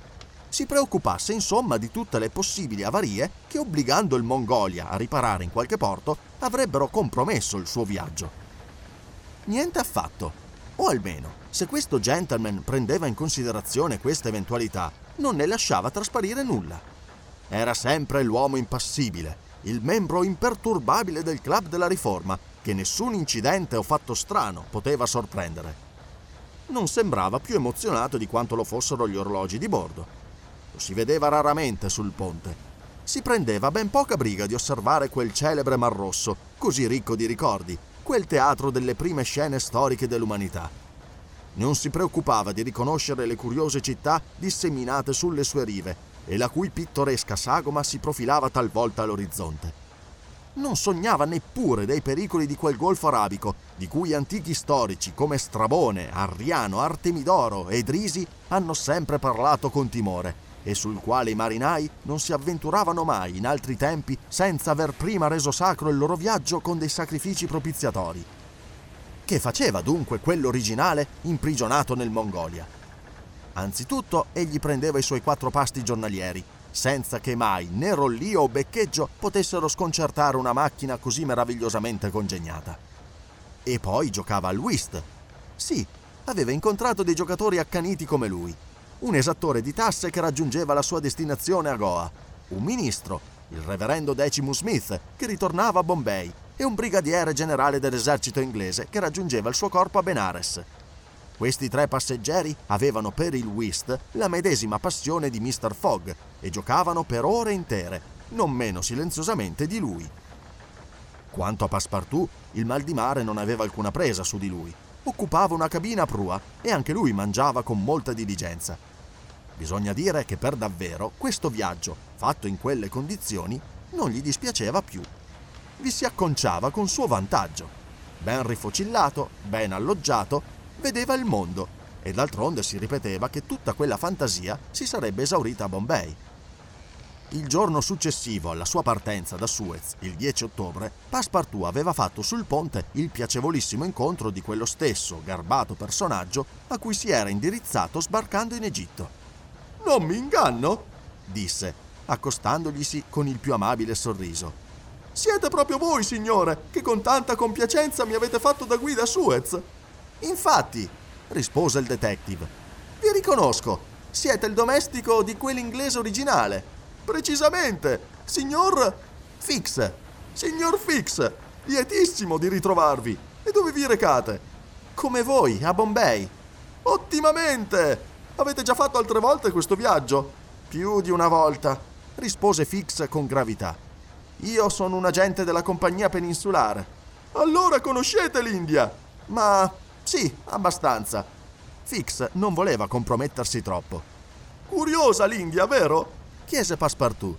«Ah, curiosissima! Moschee, minareti, templi, fakiri, pagode, tigri, serpenti, baciadere! Ma avrete anche voi il tempo di visitarla?» «Lo spero, signor Fix. Capite bene, a meno che un uomo non sia pazzo, non vorrà consumare l'esistenza saltare da un piroscafo su un treno e da un treno su un piroscafo, con il pretesto di compiere il giro del mondo in ottanta giorni. No, tutta questa ginnastica finirà a Bombay, ne sono certo». «E il signor Fogg sta bene?» domandò il detective con tono di naturalezza. «Non lo vedo mai sul ponte».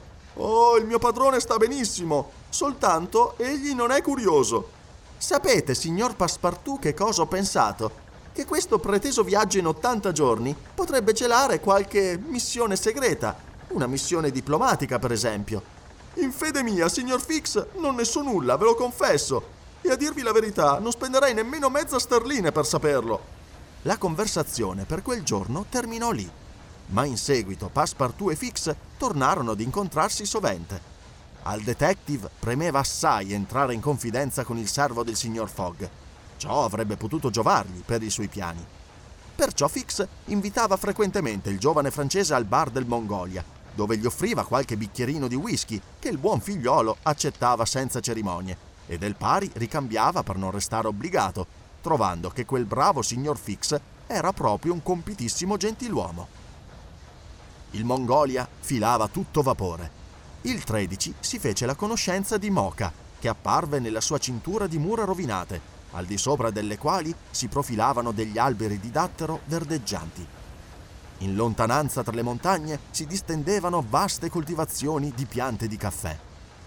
Passepartout rimase rapito nella contemplazione di quella celebre città.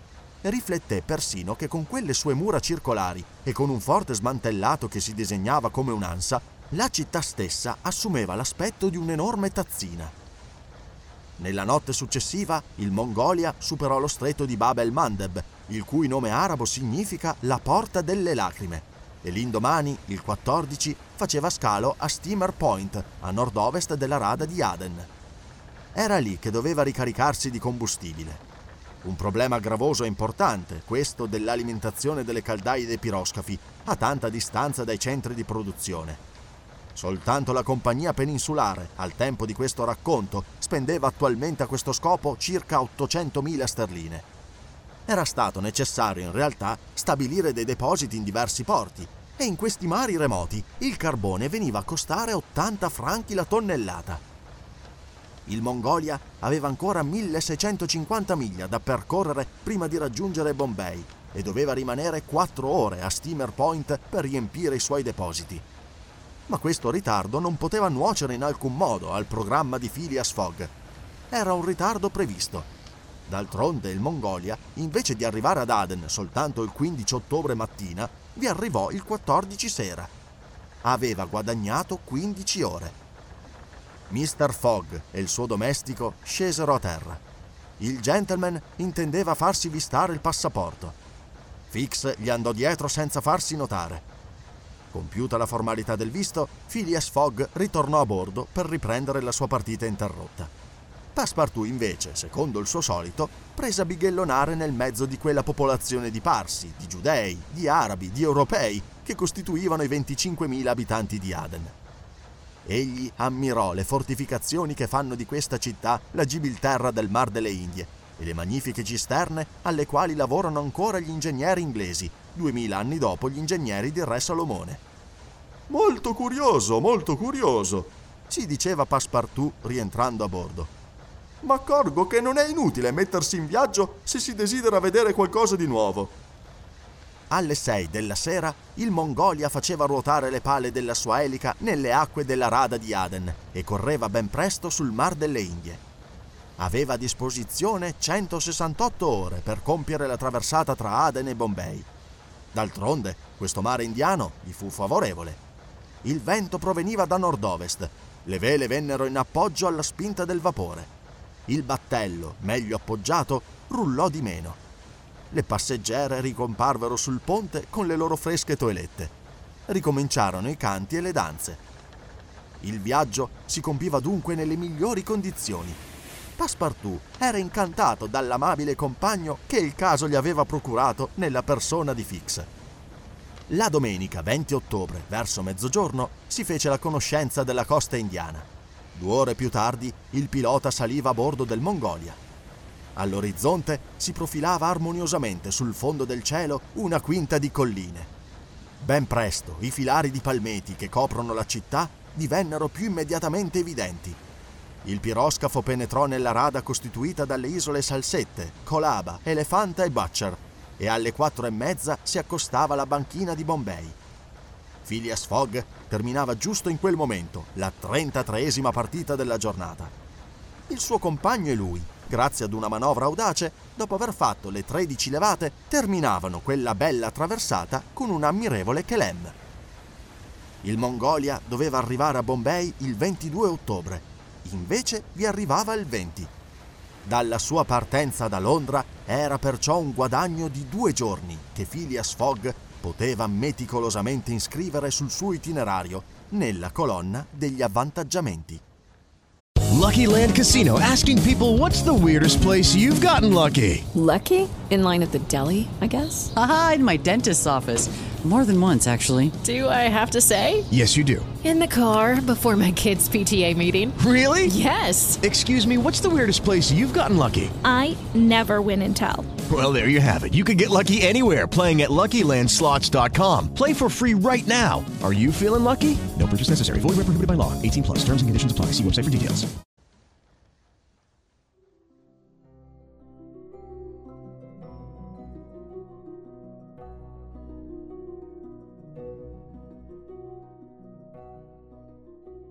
dieci. Passepartout è fin troppo felice di cavarsela perdendo una scarpa. Nessuno ignora che l'India, questo grande triangolo rovesciato la cui base è verso nord e la punta è verso sud, comprende una superficie di un milione quattrocentomila miglia quadrate, sulla quale è sparsa in maniera disuguale una popolazione di centottanta milioni di abitanti. Il governo britannico esercita un dominio reale su una certa parte di questo immenso paese. Ha un governatore generale a Calcutta, dei governatori a Madras, a Bombay, nel Bengala e un luogotenente ad Agra. Ma l'India inglese propriamente detta ha una superficie soltanto di settecentomila miglia quadrate e una popolazione tra i cento e i centodieci milioni di abitanti, il che sta a significare che una parte notevole del territorio sfugge ancora all'autorità della regina. E in realtà, presso alcuni rajah dell'interno, violenti e terribili, l'indipendenza indù è ancora assoluta. Dal millesettecentocinquantasei, quando venne fondato il primo stabilimento inglese nella zona in cui sorge attualmente la città di Madras, la Compagnia delle Indie è stata onnipotente. Essa si è impadronita a poco poco di tutte le province, acquistandole dai rajah con la promessa di rendite che essa non ha pagato poi affatto o quasi. Essa nominava il proprio governatore generale e tutti i suoi impiegati civili o militari. Attualmente però essa non esiste più e i possedimenti inglesi dipendono direttamente dalla corona. In questo modo l'aspetto, i costumi, le divisioni etnografiche dell'isola tendono a modificarsi ogni giorno. In altri tempi vi si viaggiava con tutti gli antichi mezzi di trasporto, a piedi, a cavallo, su carretti, in carriola, in palanchino, ad orso d'uomo, in carrozza, eccetera. Al momento in cui viene scritto questo romanzo, dei battelli a vapore percorrono a grande velocità l'Indo e il Gange e una ferrovia che attraversa l'India in tutta la sua larghezza, ramificandosi lungo il suo percorso, pone Bombay a soli tre giorni di viaggio da Calcutta. Il tracciato di questa ferrovia non segue la linea diritta attraverso l'India. La distanza a volo d'uccello è solo di mille millecento miglia e dei treni in grado di raggiungere una velocità media non impiegherebbero tre giorni per percorrerla. Ma questa distanza è accresciuta di un terzo, come minimo, dall'arco che la ferrovia descrive innalzandosi fino ad Allahabad, nel nord della penisola. Ecco, nelle sue grandi linee, il tracciato della Great Indian Peninsular Railway, la grande ferrovia della penisola indiana. Dopo aver lasciato l'isola di Bombay, attraversa la Salsette, salta sul continente di fronte a Tanna, supera la catena dei Ghati occidentali, corre verso nord-est fino a Burhanpur, solca il territorio quasi indipendente del Bulkelland, si innalza fino ad Allahabad, piega verso est, incrocia il Gange a Benares e se ne distacca leggermente, e ridiscendendo sud-est attraverso Burdwan e la città francese di Chandernagore ha il suo capolinea a Calcutta. Alle quattro e mezza del pomeriggio i passeggeri del Mongolia erano sbarcati a Bombay e alle otto precise partì il treno per Calcutta. mister Fogg si congedò perciò dai suoi compagni, lasciò il piroscafo, diede a Passepartout una noterella di alcune compere da fare, gli raccomandò espressamente di farsi trovare prima delle otto alla stazione e con quel suo passo regolare che scandiva il secondo come il pendolo di un orologio astronomico, si diresse verso l'ufficio dei passaporti. Non si preoccupava dunque affatto delle meraviglie di Bombay, non si dava premura di vedere nulla, né il palazzo comunale, né la magnifica biblioteca, né i forti, né le banchise, né il mercato del cotone, né i bazar, né le moschee, né le sinagoghe, né le chiese armene, né la splendida pagoda di Malabar Hill, arricchita di due torri poligone. Non avrebbe contemplato né i capolavori di Elefanta, né i suoi misteriosi ipogei nascosti a sud-est della Rada, né le grotte Canerie nell'isola Salsette, ammirevoli resti dell'architettura buddista. Uscito dall'ufficio dei passaporti, Phileas Fogg se ne andò tranquillamente al ristorante della stazione e là si fece servire la cena. Fra le altre pietanze, il trattore gli decantò una fricassea di coniglio, una vera specialità del paese. Phileas Fogg accettò la fricassea, l'assaggiò coscienziosamente e la trovò pessima. Chiamò il trattore. «Signore!» gli chiese guardandolo fisso. «È coniglio questo?» «Sì, milord, coniglio della giungla! E non ha miagolato quando è stato ucciso?» «Miagolato? Oh, milord, un coniglio non miagola, vi giuro!» «Signor trattore!» rispose calmissimo Phileas Fogg. «Non giurate, ma piuttosto ricordatevi questo. Una volta in India i gatti erano considerati animali sacri. Quelli erano bei tempi.» «Per i gatti, milord?» «Ed anche per i forestieri.» E il signor Fogg continuò tranquillamente a cenare, mentre due occhi indagatori da un altro angolo del ristorante non lo perdevano di vista. Erano gli occhi dell'ostinato detective. Fix era sbarcato egli pure dal Mongolia pochi minuti dopo il signor Fogg e si era precipitato negli uffici del direttore della polizia di Bombay. Fatta riconoscere la propria qualità di detective, la missione affidatagli e la sua situazione del momento di fronte al presunto ladro di banconote, chiese se fosse giunto da Londra il mandato d'arresto a carica di Sir Phileas Fogg. Il mandato non era giunto. Infatti, non poteva esservene stato il tempo. Il detective rimase sconcertato. Avrebbe voluto ottenere dal direttore della polizia un ordine di arresto provvisorio contro il signor Fogg, ma il direttore rifiutò. «Non commetterò simile arbitrio», disse categoricamente. «Voi sapete meglio di me che in materia di libertà personale le usanze inglesi comandano la più rigida osservanza della legalità. L'affare riguarda la polizia di Londra ed essa solo può spiccare il mandato.» Fix comprese che non era il caso di insistere e si rassegnò. «Frattanto», risolse, «non perderò di vista il mio uomo. Ora egli si ferma senza dubbio a Bombay e il mandato ha tutto il tempo di giungere.» Il detective, tornato sulle tracce di Phileas Fogg all'ufficio dei passaporti, si era rimesso perciò con prudenza a tallonare la sua preda.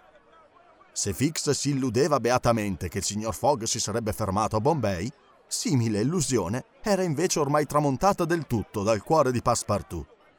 Dopo gli ultimi ordini che gli aveva dati il padrone al momento di sbarcare dal Mongolia, il bravo giovanotto aveva ben compreso che a Bombay sarebbe accaduto come a Parigi e come a Suez, che il viaggio non sarebbe finito lì, che si sarebbe andati fino a Calcutta e forse anche più lontano.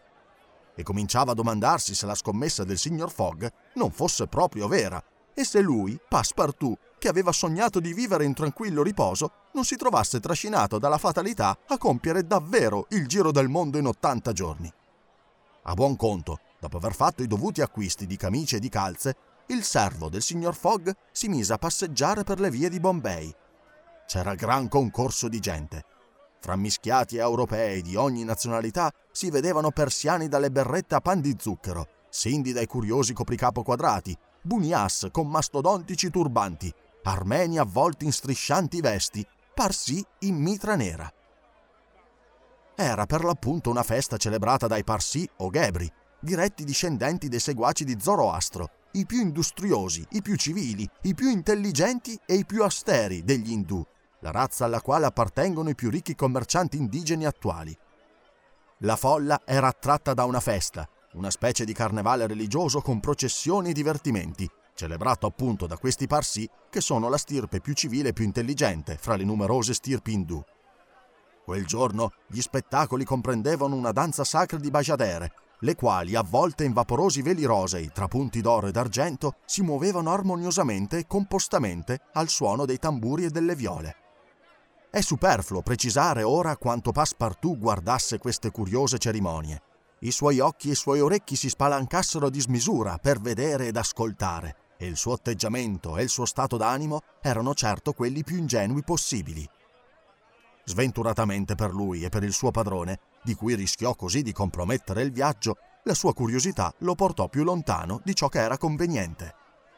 In realtà, dopo aver ammirato a lungo quel carnevale parsi, Passepartout si decise ad avviarsi alla stazione, se non che, passando davanti alla meravigliosa pagoda di Malabar Hill, curiosità lo punse di entrare a visitarla. Ma il giovanotto ignorava due cose: che l'accesso a talune pagode è rigorosamente vietato ai cristiani, e che gli stessi credenti non possono entrarvi senza aver lasciato alla porta i calzari. Violare simili formalità costituisce oltretutto un reato contro la legge, giacché il governo d'Inghilterra, per ragioni di accorta politica, rispetta e fa rispettare anche le più stravaganti usanze religiose del paese. Passepartout, proprio candidamente e senza ombra di irriverenza, entrò nella pagoda come un turista in visita a un bel monumento. Ma mentre se ne stava col naso in aria a contemplare le laminature d'oro e d'argento che sfavillavano ai capitelli delle colonne, all'improvviso si vide gettato sul sacro lastrico. Tre sacerdoti bramini, dallo sguardo furente, gli si erano scagliati addosso, gli strapparono le scarpe e le calze e, urlando bestialmente, cominciarono a caricarlo di busse. Il francese, vigoroso e agile, si rialzò di scatto. Con un pugno e un calcio gettò a terra due degli avversari impacciatissimi nelle lunghe vesti e, slanciandosi fuori dalla pagoda, grazie alla celerità delle sue lunghe gambe, riuscì ad interporre una considerevole distanza fra sé e il terzo bramino, il quale si era messo al suo inseguimento tirandosi dietro una folla schiamazzante.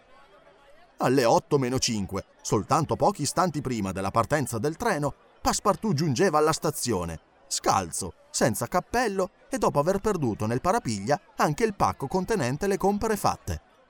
Sulla banchina, confuso tra la folla dei viaggiatori che affluivano al treno, c'era Fix. Egli aveva seguito fin là il signor Fogg e, avendo ben compreso ormai che questi stava per lasciare Bombay, aveva deciso senz'altro di stargli dietro fino a Calcutta e, se fosse occorso, anche più lontano. Passepartout non vide Fix, il quale si teneva opportunamente celato tra il movimento della gente, ma Fix udì il racconto che il servo fece al suo padrone, narrandogli in poche parole l'avventura della visita alla pagoda. «Io spero che una cosa simile non vi accadrà più», fu la flemmatica risposta di Phileas Fogg mentre saliva a prendere posto in uno scompartimento. L'infelice Passepartout, a piedi nudi e pesto di ammaccature, seguì il padrone senza più fiatare.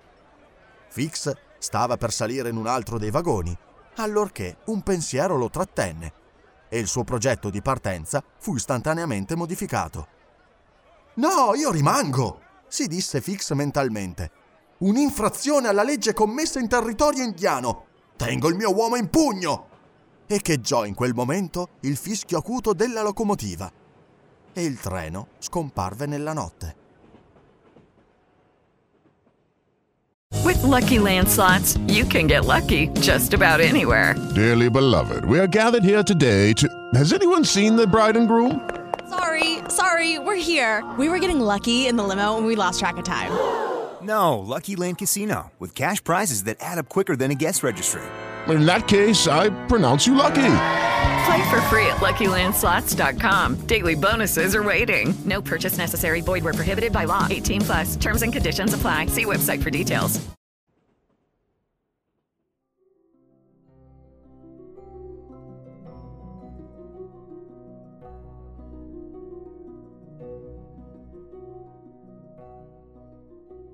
undici. Phileas Fogg acquista a un prezzo fantastico una cavalcatura.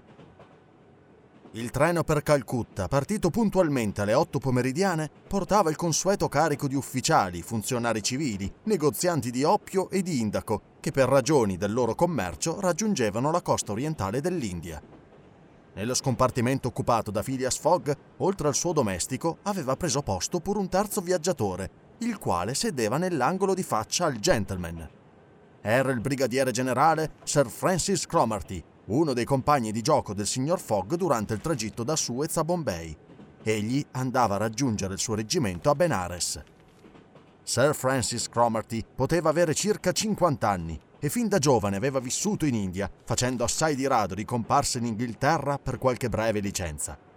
Alto, biondo, vigoroso, quell'energico ufficiale, il quale si era molto distinto durante la repressione dell'ultima rivolta dei Cipayes, aveva acquistato ormai nei tratti fisici e nelle abitudini qualcosa che lo faceva meritatamente qualificare un indigeno.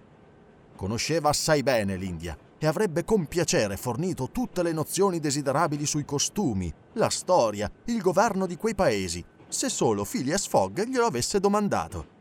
Ma il signor Fogg non fece alcuna domanda. A rigore può dirsi che egli non viaggiava, descriveva soltanto un percorso circolare, come un grave che seguisse la propria orbita intorno alla Terra secondo le leggi della meccanica.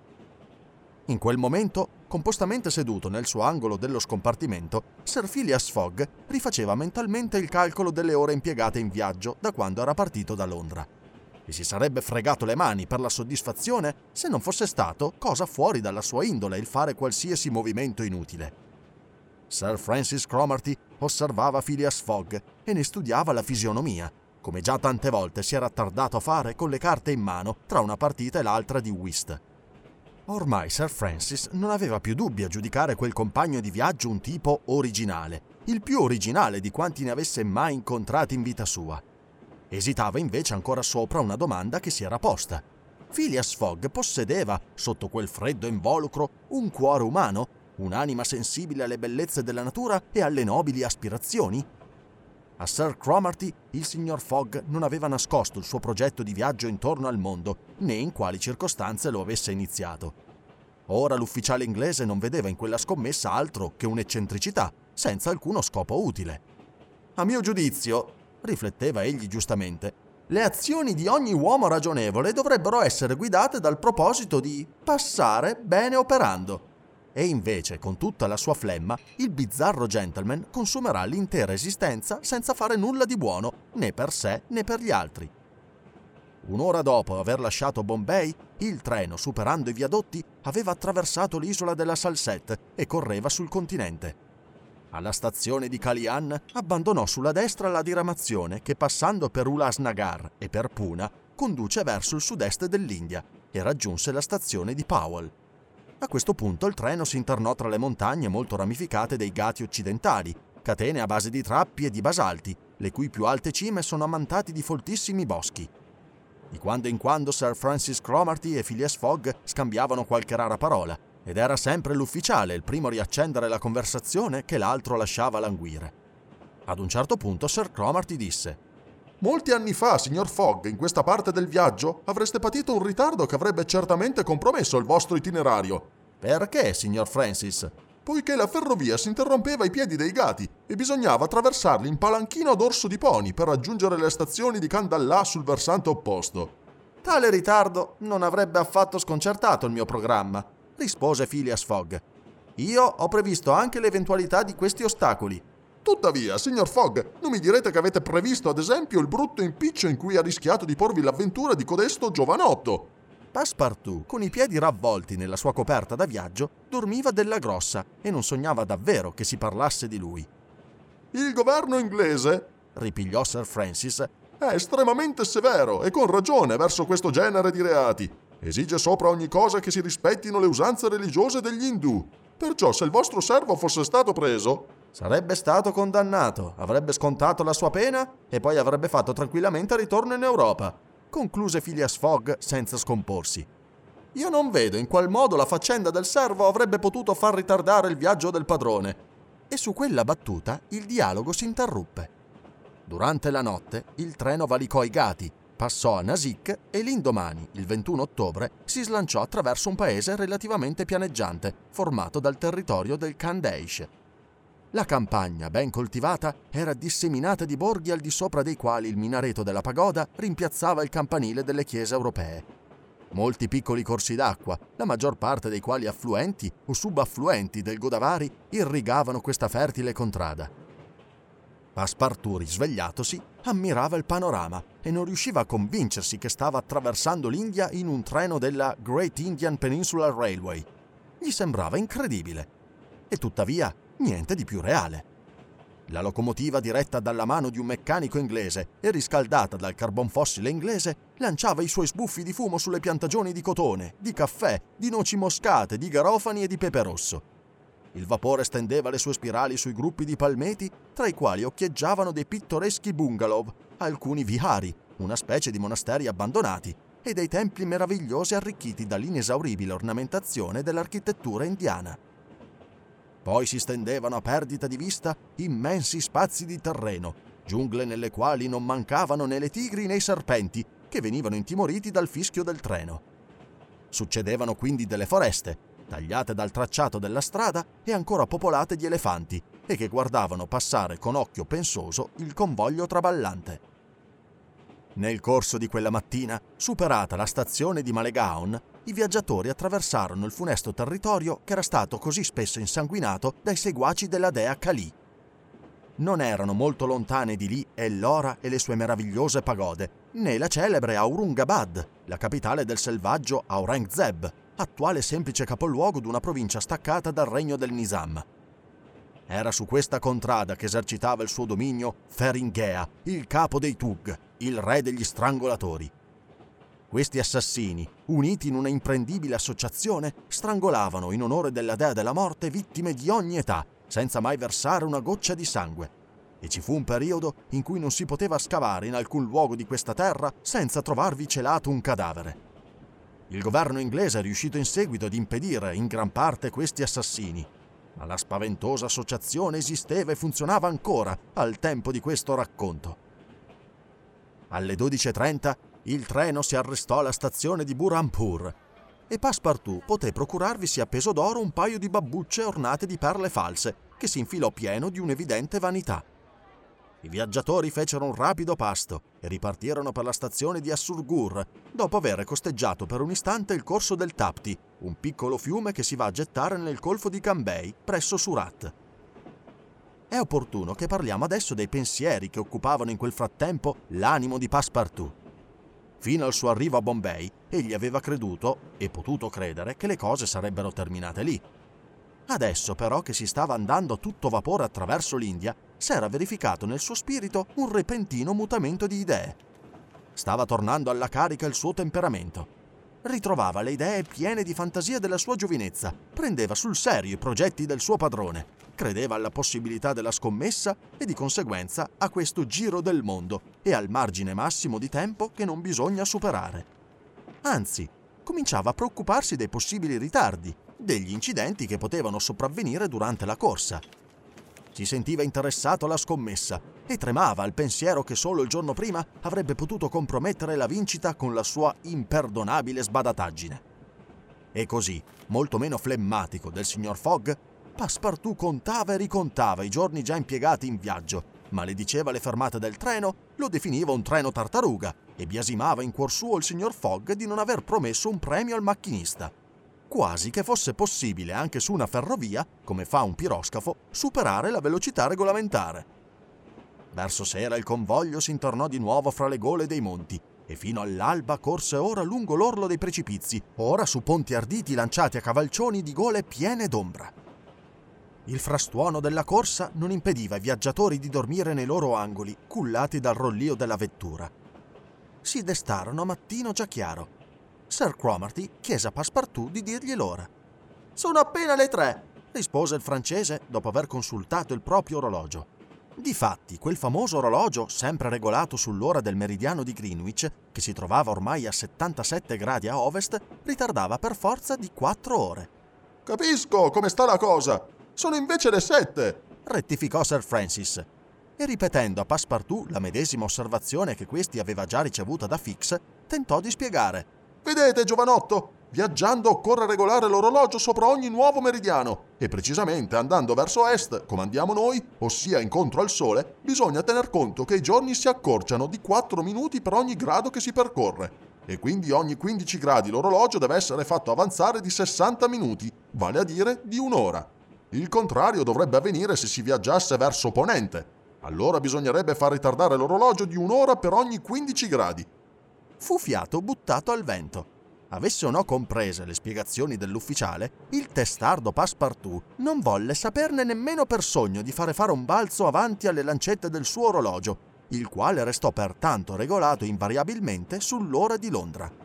«Ah, innocente mania da cui del resto non può derivare danno a nessuno!»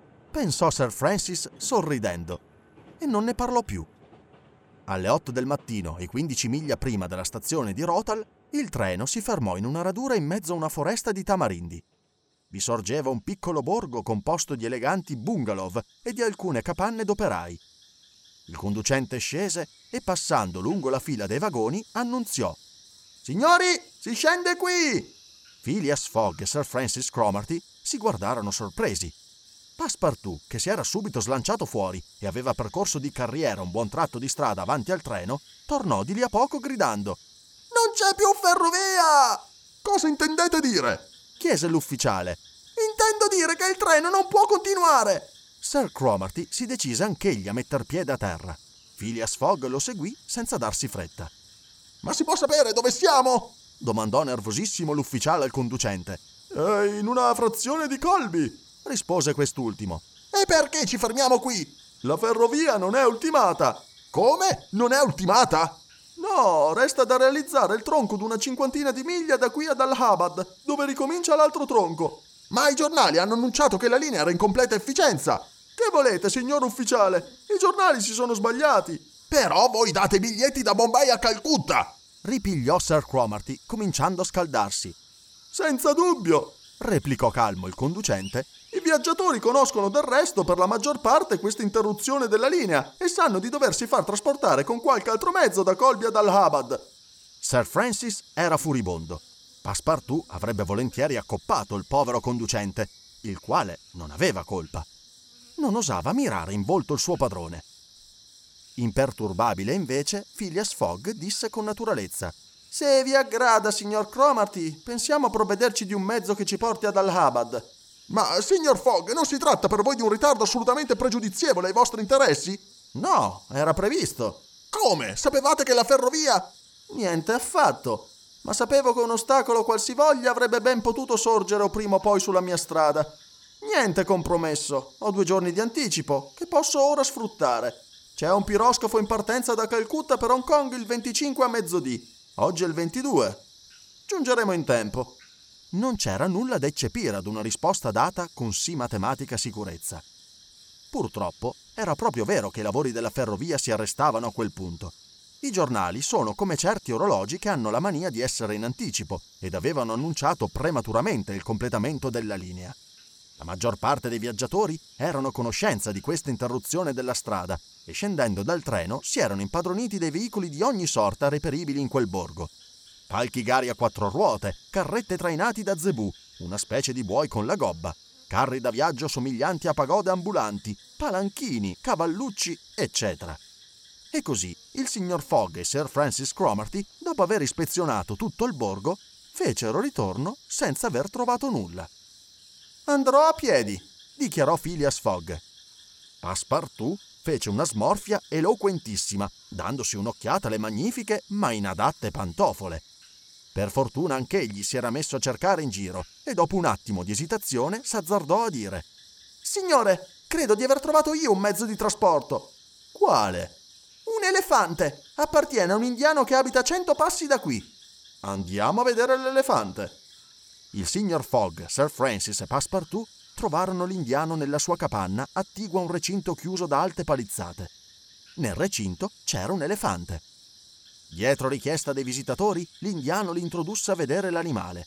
Si trovarono alla presenza di un magnifico pachiderma mezzo addomesticato. «Lo allevo per farne una bestia da combattimento», disse l'indiano, e spiegò come avesse cominciato a modificare il carattere del suo elefante, nutrendolo per tre mesi di solo zucchero e burro, al fine di condurlo a quel parossismo di furore che in lingua indù si chiama mutsh. «Simile alimentazione», soggiunse l'indigeno, «può parere la meno adatta a dare questo risultato, eppure si usa con successo da noi allevatori». Per buona ventura del signor Fogg, l'elefante, che rispondeva al nome di Chiuni, era stato messo da poco al regime di zucchero e burro e il mutsh non si era ancora manifestato. In mancanza d'altre cavalcature, sapendo che dal resto che i pachidermi possono fornire per lungo tempo un'andatura notevolmente rapida, Phileas Fogg risolse di servirsi di quel mastodontico bestione. Ma gli elefanti in India cominciano a farsi rari e sono tenuti assai preziosi. I maschi particolarmente, che sono i soli adatti al combattimento nei circhi, vengono molto ricercati. D'altra parte, in cattività non si riproducono e quindi per procurarsene non c'è altro mezzo che la caccia nella foresta. Niente di strano quindi se alla proposta del signor Fogg di noleggiargli l'elefante, l'indiano rifiutò. Fogg insistette offrendo un prezzo magnifico, dieci sterline all'ora, e non ottenne nulla. Aumentò fino a quaranta sterline. Ma l'indiano non si lasciava tentare. Phileas Fogg fece allora la proposta di comperare addirittura l'elefante. «Vi pago mille sterline, una sull'altra», disse all'allevatore. «Non intendo vendere», rispose l'astuto indiano, che ormai aveva fiutato il magnifico affare. L'ufficiale a questo punto credé opportuno trarre in disparte il suo compagno da viaggio e gli disse sottovoce: «Signor Fogg, vi esorto a riflettere prima di aumentare ancora un'offerta così spettacolare». «Non preoccupatevi», rispose gentilmente Phileas Fogg. «Io non ho l'abitudine di agire senza aver prima riflettuto. Si tratta, in fin dei conti, per me di vincere una scommessa di ventimila sterline e quest'elefante mi è necessario. Perciò, dovessi anche pagarlo venti volte il suo giusto valore, lo avrò». Ciò detto, il signor Fogg ritornò dall'indiano, i cui occhietti accesi dalla cupidigia lasciavano chiaramente capire che ormai per lui era solo questione di prezzo. E il gentleman offrì via via milleduecento sterline, millecinquecento, milleottocento. Passepartout, per solito così rosso, era pallido dall'emozione. duemila sterline, disse infine Phileas Fogg, ed è l'ultimo prezzo. Vendete? Prendetevi l'elefante, concluse l'indiano. Passepartout non si contenne. «Per le mie pantofole!» esclamò. «Questo si chiama far rincarare la carne di pachiderma! Il mio padrone può ben dire d'aver acquistato una cavalcatura da Rajah!» Si trattava ora di trovare un mahout, ossia un conducente di elefanti. La faccenda non fu difficile.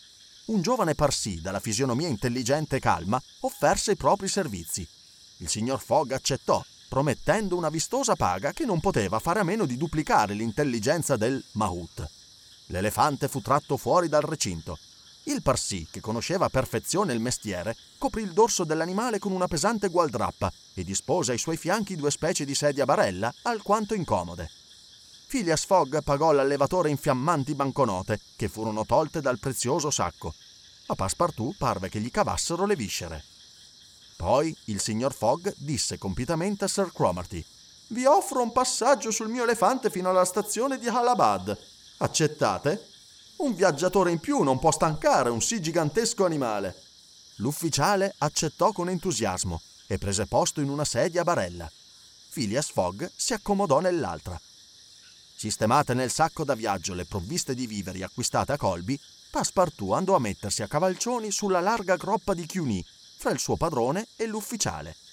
Il Parsi s'appollaiò sul collo dell'elefante e questo, stimolato dal fischio del mahout, staccando un buon trotto, si internò per un sentiero solitario nella folta foresta di Latani.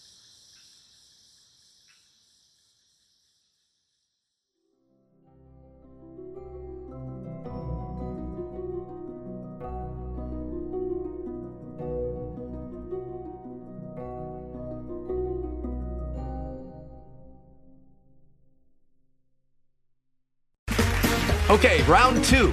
Name something that's not boring. A laundry? Ooh, a book club. Computer solitaire, huh? Ah, oh, sorry. We were looking for Chumba Casino. That's right. Chumba Casino dot com has over one hundred casino-style games. Join today and play for free for your chance to redeem some serious prizes. Chumba Casino dot com. No purchase necessary. Void where prohibited by law. eighteen plus. Terms and conditions apply. See website for details.